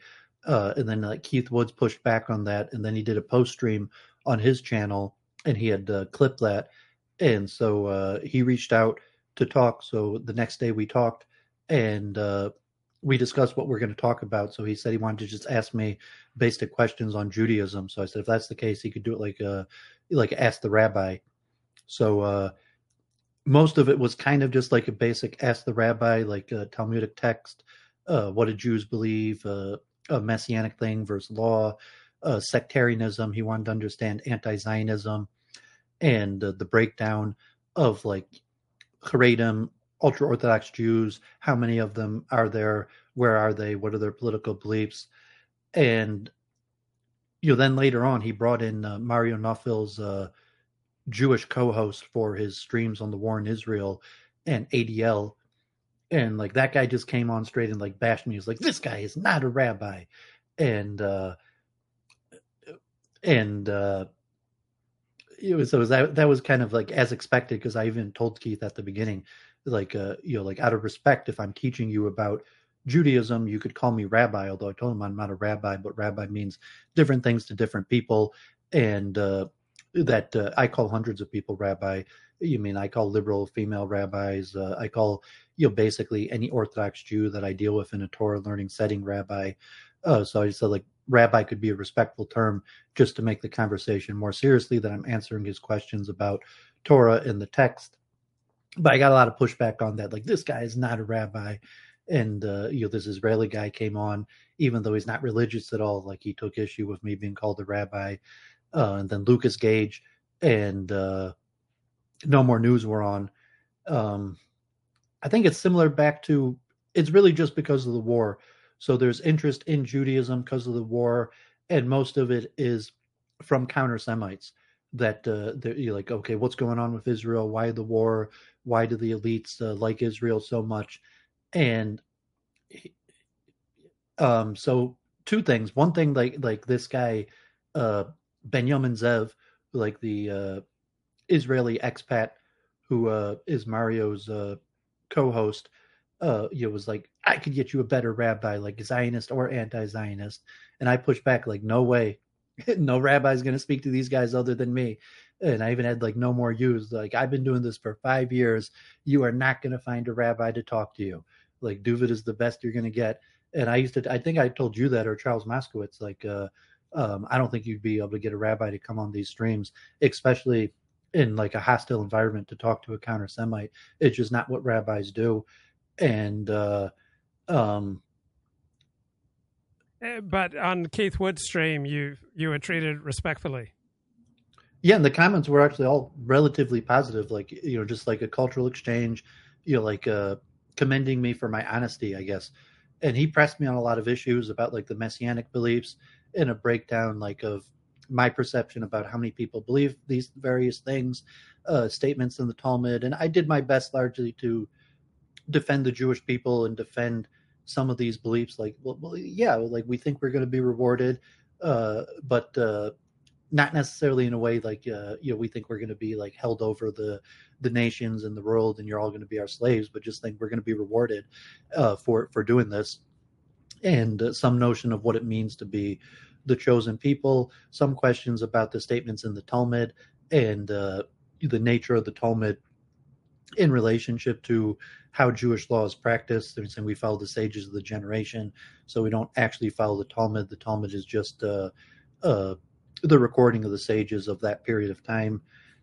And uh, he was also very curious about uh, Haredi anti-Zionism. So I know a lot about that, and I broke down why Haredim, uh, what it means for Haredim to be anti-Israel, and then also the political, like how many anti-Zionists are there? What's the difference, like the small sect of Neturei Karta that actually do protest versus, uh, you know, people who are just politically anti-Zionist, and then even uh, the anti-Zionists like in Israel, that even uh, like United Torah Judaism, that even serve in the government, but their official theological stance is anti-Zionist and then you know having the Israeli come on and uh, kind of randomly attack me, uh, somewhat proved my point uh, that uh, you know it's like well this this is just how we are. You're like two Jews, ten opinions, and uh, Jewish sectarianism that uh, most Jews aren't religious. So I you know I told them that you know Judaism is Judaism what Jews do, or is Judaism what the religion teaches, what the rabbis say, what the sages, you know, broke down how many Jews actually value the sages, follow what the sages teach, versus uh, what Jews do. So we, we didn't even really talk much about multiculturalism and immigration. It was more uh, theology and uh, general questions about Haredim.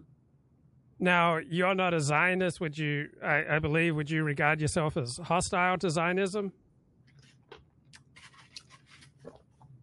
I'm not politically active, so I just say my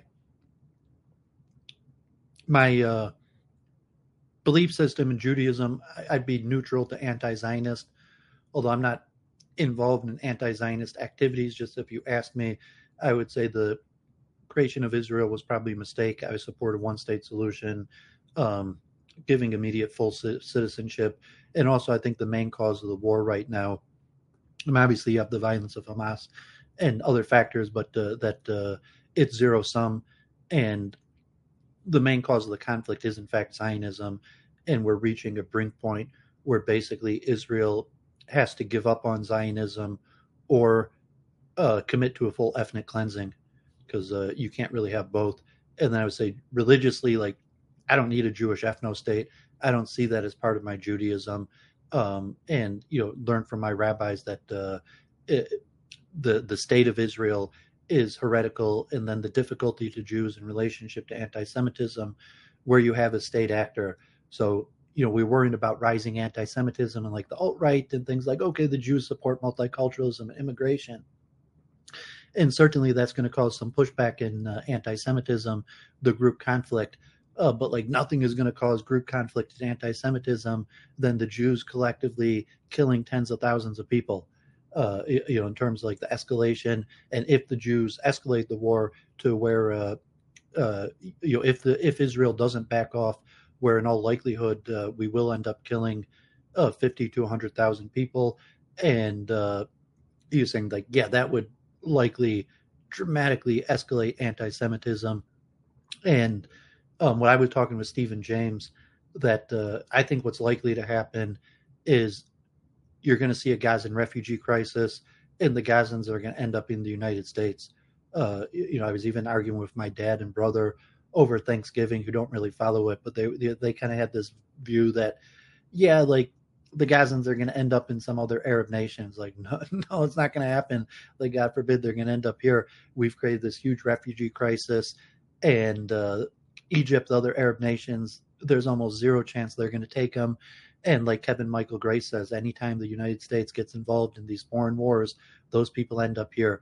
So I think that's what you're going to start seeing over the next few months is uh, you know, the slow influx of Gazan refugees, and if the war continues, it could even be a massive influx of hundreds of thousands of Gazans to the United States.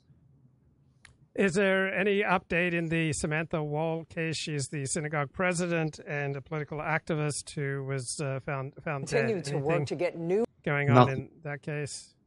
Nothing. I mean, they they had arrested somebody who they said like was at her funeral, was a, a part of the synagogue, and then they released him without telling who he was or whether he was the uh, suspect in the murder. Um, most people are leaning towards a domestic dispute. I don't know no, enough about her to uh, say who she might have been dating, or, or but uh, I think, God forbid, it's uh, like it's it's likely that I stopped going to the synagogue before COVID nineteen, and there's a lot of new people going there. There's some speculation that it might have even been someone on the board of the synagogue, or someone that the majority of the people the synagogue know. So, uh, um, and that likely the, the police highly think that it's a certain person, but just don't have any evidence.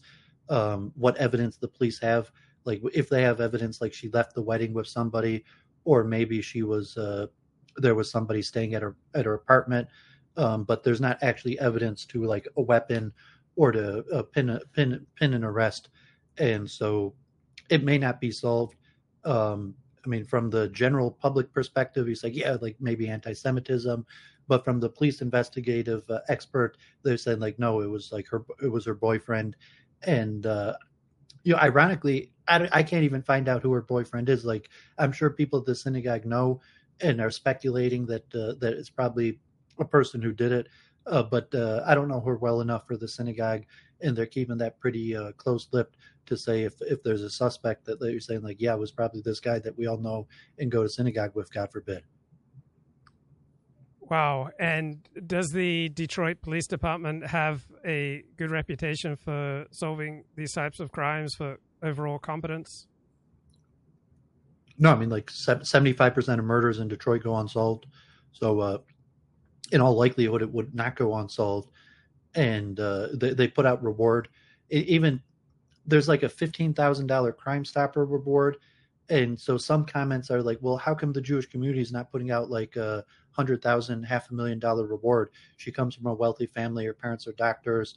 Her grandfather, like they had like a family foundation where like her family foundation um, was one of the bigger donors to the synagogue. So how come there's only a fifteen thousand dollar reward? So people are speculating that uh, it's someone in the Jewish community that other people know that is the prime suspect, and that's not why they're not, uh, you know, putting out like a huge reward to find information as if it was like just suspected that it was a random crime or uh, um, uh, anti-Semitism. Although it's also possible like she was pretty liberal and thinking like what would she want to do uh, you know, she supported Black Lives Matter in these in uh, um, although she was pro-Israel, uh, but uh, you know, she did interfaith. You know, what would she want to do? Would she be so concerned with uh, finding the perpetrator and having them punished? Um, but uh, yeah, so most of the speculation is it's someone within the Jewish community uh, that uh, that killed her, and and therefore it's uh, unclear what the Jewish community wants to do with it because it would probably be a disaster for the Jewish community for it to come out like that. Uh, but uh, I don't know any more than that. It's basically no information. There's no information within the Jewish community, like uh, you like saying like who she might have, who like even the person who was arrested. So it's clearly someone from the synagogue who was arrested. Um, but uh, there's been no release of the name. There's been no leak in the Jewish community um, of who this person was, although presumably people tight with her in the synagogue all know who the person who was arrested and released was. Now, I see you started doing live streams with uh, Jen once again. So when did you restart these? Uh, It was just a one time thing, and it was because I started streaming with this guy in Japan, Kevin McCarran, who's like an Anglo expat, uh, kind of counter Semite, although ironically, he uh, went to university at Bar-Ilan University, PhD in neuroscience, and now he's in Japan. And when the war started, kind of like Keith Woods, you know, he wanted a Jew to talk to, related to ask you know basic questions on Judaism, Jewish belief, eschatology, and the war in Israel. And we started streaming, and it turned out that he you know, has a PhD in neuroscience, but he was also semi-friendly to uh, reincarnation, transmigration of souls. So I convinced Jennifer to uh, do a stream together. So I mean, she's still around. Like we canceled Week in Review because she just didn't have Sunday night tonight available, which is Monday morning for her. Um, but she's still around.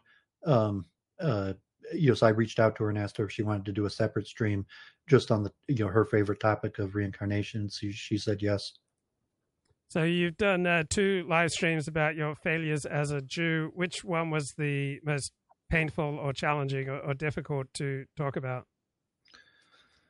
Well, I don't think any of them were painful because I was kind of pretty familiar with it. So actually, I did three. I called the last one Jewish anti anti Zionism because uh, yeah, I, I, gave my history of going to Israel and becoming familiar with the uh, Orthodox anti Zionism and how my rabbis were anti Zionist and how like as a baal teshuva from Detroit, half Jew from Detroit, I was shocked at the vitriol that Orthodox Jews had towards the state of Israel.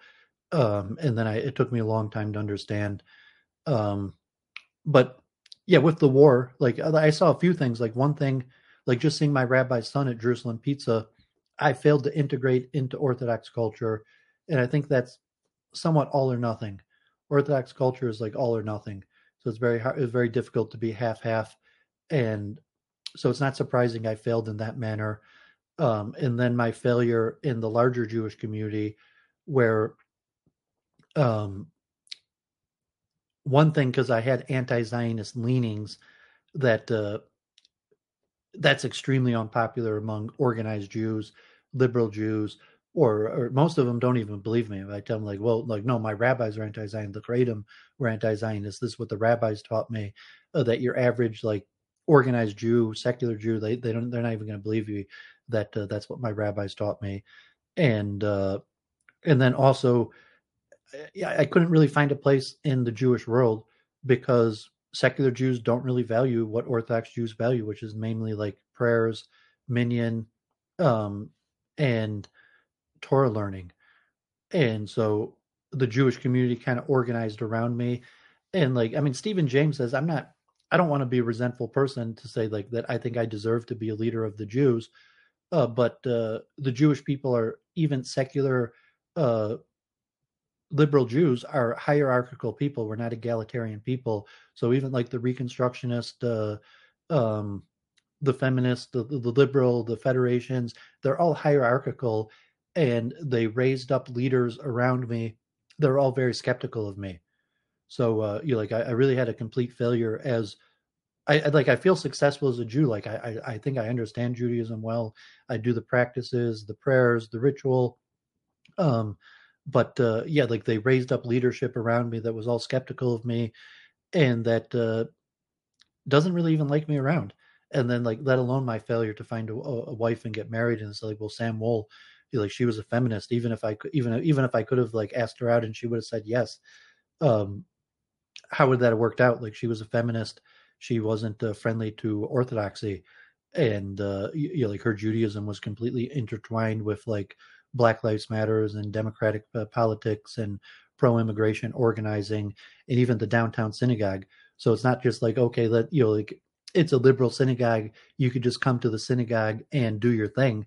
It's like no, there's a hierarchical order. There's people in charge, and they're very uh, intent. Like this is what we're doing, and if you're not on board, with our leadership, uh, we don't want you here.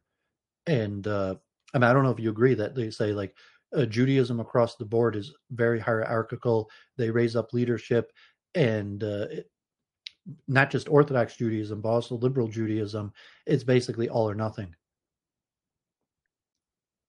Yeah, there's something to that. It's definitely a highly competitive way of life, and it does tend to take over your life. But have you had any second thoughts about uh, trying anew to reintegrate into a, a synagogue community? No, I, I, think I have to find like if if I found a wife and had children, I I would. But at this point, I, I don't think I'm actually going to find a wife through integrating in a synagogue community. So I've more tried to strike it out on my own. You know, so like Michael, who uh, is from a distant area, doesn't know many Jews, or like uh, Keith Woods, and even just saying like, okay, like to Keith Woods or unaffiliated Jew, like I'm a rabbi, but if you're affiliated with Judaism, even like Israeli, you're like this guy's absolutely not a rabbi. He is a fraud. If he's telling you he's a rabbi, he's a fraud and a liar. So uh, like there's that dynamic where like yeah, I know a lot about Judaism. I love Judaism. I could basically take from scratch uh, and train someone up as a baal teshuva with my knowledge. Um, but eventually they're going to integrate within a community and there's going to be a hierarchical structure of accepting their leadership in order to be part of the community. I mean, like Detroit's not big enough. LA, I could probably do like your game or like I did in New York, where there's uh, just so many Jews and so many around. You could synagogue hop, or you could find a conglomeration of Orthodox Jews that aren't happy with any of the rabbis and kind of have like an egalitarian gathering.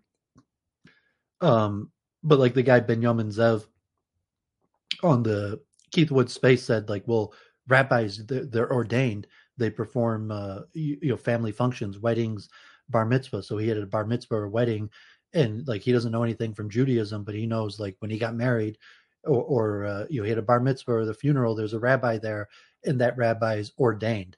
So like I would assume even in your structure that if you found like a group of uh, people that aren't really happy with the with the rabbinic hierarchy or status in Hollywood or Los Angeles, that still they have families and they uh, have to have the rabbis officiate over that, and then they have children. They need their children to be accepted. Um, you know, maybe there's enough schools you could bounce them around schools or or competition, but uh, um, so yeah, I figure I figure I'm better bouncing out on my own and uh, you know trying to uh, uh, and, and I have some success at that. Like you know, relatively, I like being a Jew uh, where um, there's no other like competition from Jewish organizations around where uh, you know there's no affiliated Jew- uh, Judaism to be in competition with, and not necessarily like competition, but uh, you know just to say like, uh, well, you're a Jew, that means these guys are your uh, you're part of this organization, or you're following this authority structure. To just be like, I'm just a Jew. This is what I believe. This is what I practice. You want to talk about? It, I love talking about this stuff. Versus like defending the actions in Israel or defending uh, the power structures that be. Yeah. I'll call that yeah. my failure. My failure as a Jew to integrate with the community because I think I succeeded as a Jew in in like the learning, uh, knowing how to be an Orthodox Jew, uh, studying the text, uh, practicing it, but I failed in integration with uh, the community.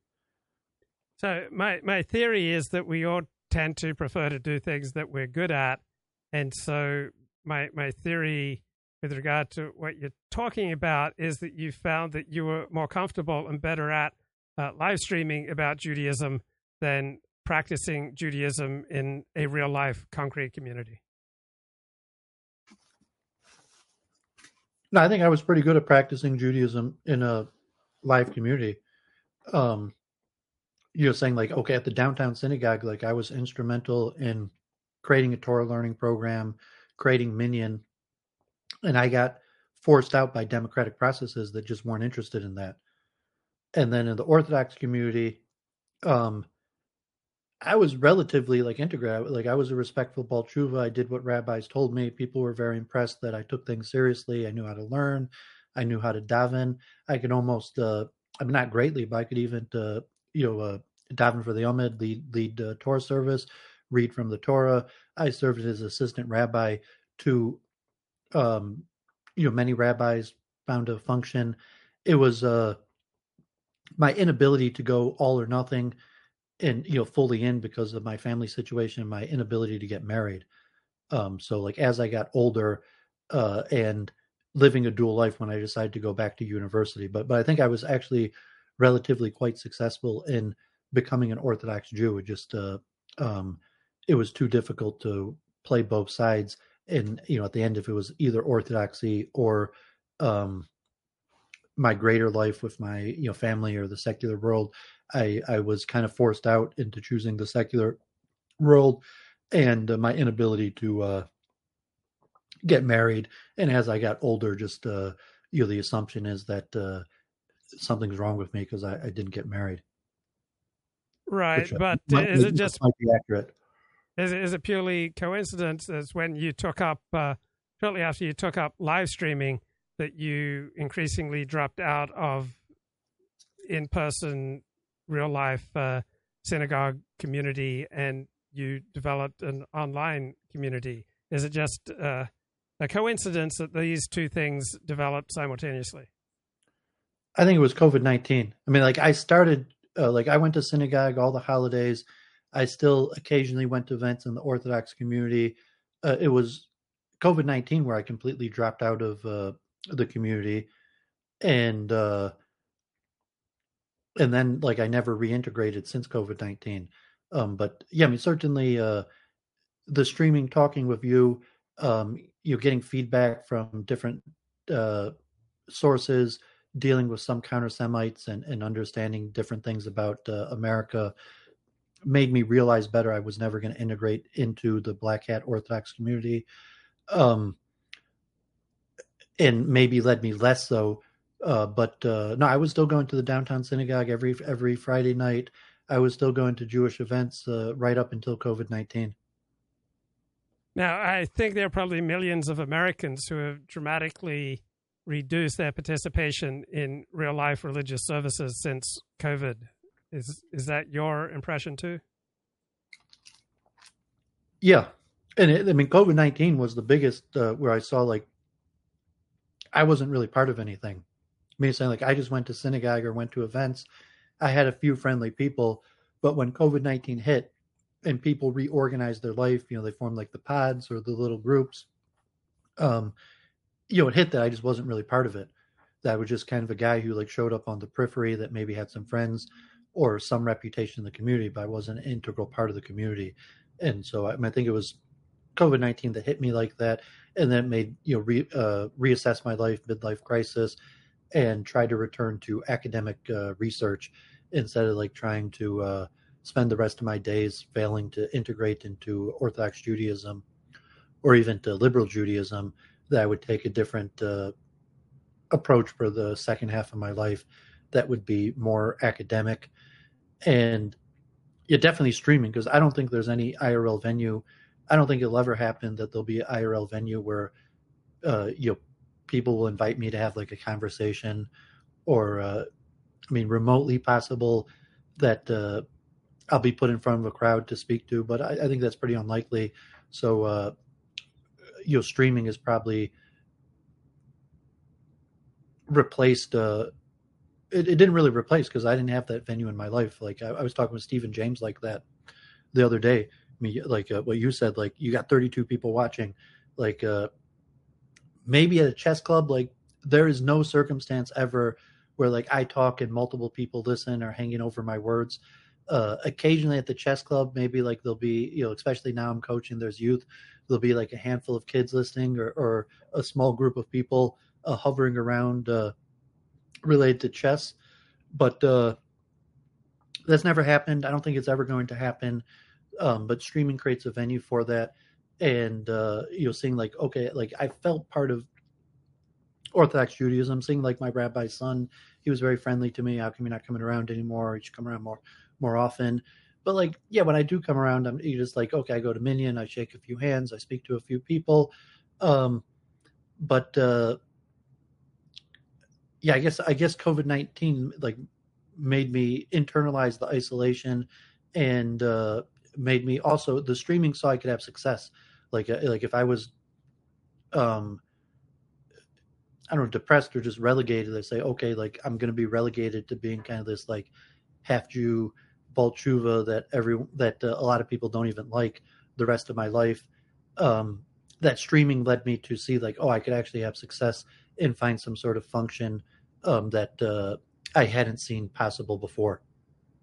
Right. Do you agree as a general principle, people prefer to do things that they're good at? So for some people, that means, you know, real life, uh, being part of a real life Orthodox community. For other people, it means playing a lot of video games. For other people, it means playing a lot of basketball. For other people, it means hanging out in a sports bar. For other people, it might mean working 80 hours a week coding. but I think we all naturally orient and prefer to do things where we're pretty good. Yeah, self esteem. Like self esteem is partly due to expertise, and that's you know somewhat why I've you said like chess coaching is probably the most successful thing in my life Um because um, I'm pretty good at chess. I'm pretty successful at it. So uh, you know I get good responses. The kids that I coach end up uh, performing well, and it adds to my self esteem. You know, nothing uh, nothing argues uh, uh, like success. So uh, um, you got to find out what you're good at, and we talked about that at like a, a while ago, maybe even over a year ago, where you could do things for the Orthodox community, but uh, you like a lot of times you're, you're relegated to just kind of like simple service, cleaning, driving, and uh, like what function could I actually do that's useful for the community, or it's going to be an underutilization of my skills, or if it's simply just like okay, we'll take your money, you could donate money. Um, so I found use even with like the Hindus, the Hare Krishnas. Like I found like uh, you know like I was a valued part of their community. I did things. Um, you know, a lot of them were new immigrants. A lot of them were engineers. A lot of them like to have esoteric uh, theological discussions in in a way that I wasn't valued in the Jewish community, and so like it fed my self esteem even to be okay. Like you know, what's this weird half Jew keep on coming to the Indian temple for? Uh, but uh, but at least I had a value uh, as part of the community. Like I went to the temple, I performed services, I volunteered, I helped out in the kitchen, and there were all sorts of people I go in, and you know I could just jump into um, conversations that I found interesting. Right. So maybe how- go ahead.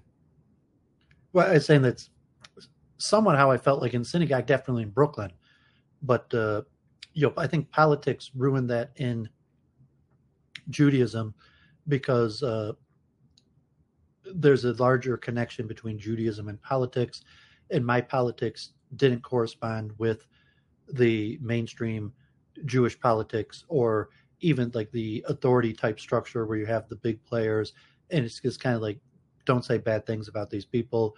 Like it's our practice to kiss these people's asses, and if you're not in line with kissing these people's asses, like uh, it's going to affect your relationship in the community. And certainly, if you say bad things about the people that the majority of people are kissing their asses, like that's going to cause uh, uh, big problems. That wasn't as much of a problem with the Indians, and maybe like related to your ADHD, that was something problematic where where just the community has their politics, and if you don't agree, you got to keep your mouth shut. Or the community has the people who uh, like they they they're heroes, and if you don't think that they're heroes, you just got to keep your mouth shut on that. And if, if you weren't able to do that, and it caused repercussions to you. Yeah, yeah, I understand that. So, how would you divide up your self esteem? Like, what are the primary sources of your self esteem? Um, I mean, my family, my friends, my business, and uh, my research, and um, my positive feedback. You know, like my streaming, um, and and what I'm good at, what I feel that like my accomplishments. Okay. Okay, I'm going to run off. Uh, great to talk to you, David. Take care, man. Yeah, thanks for having me. God, God bless. Happy Thanksgiving. Okay, bye bye.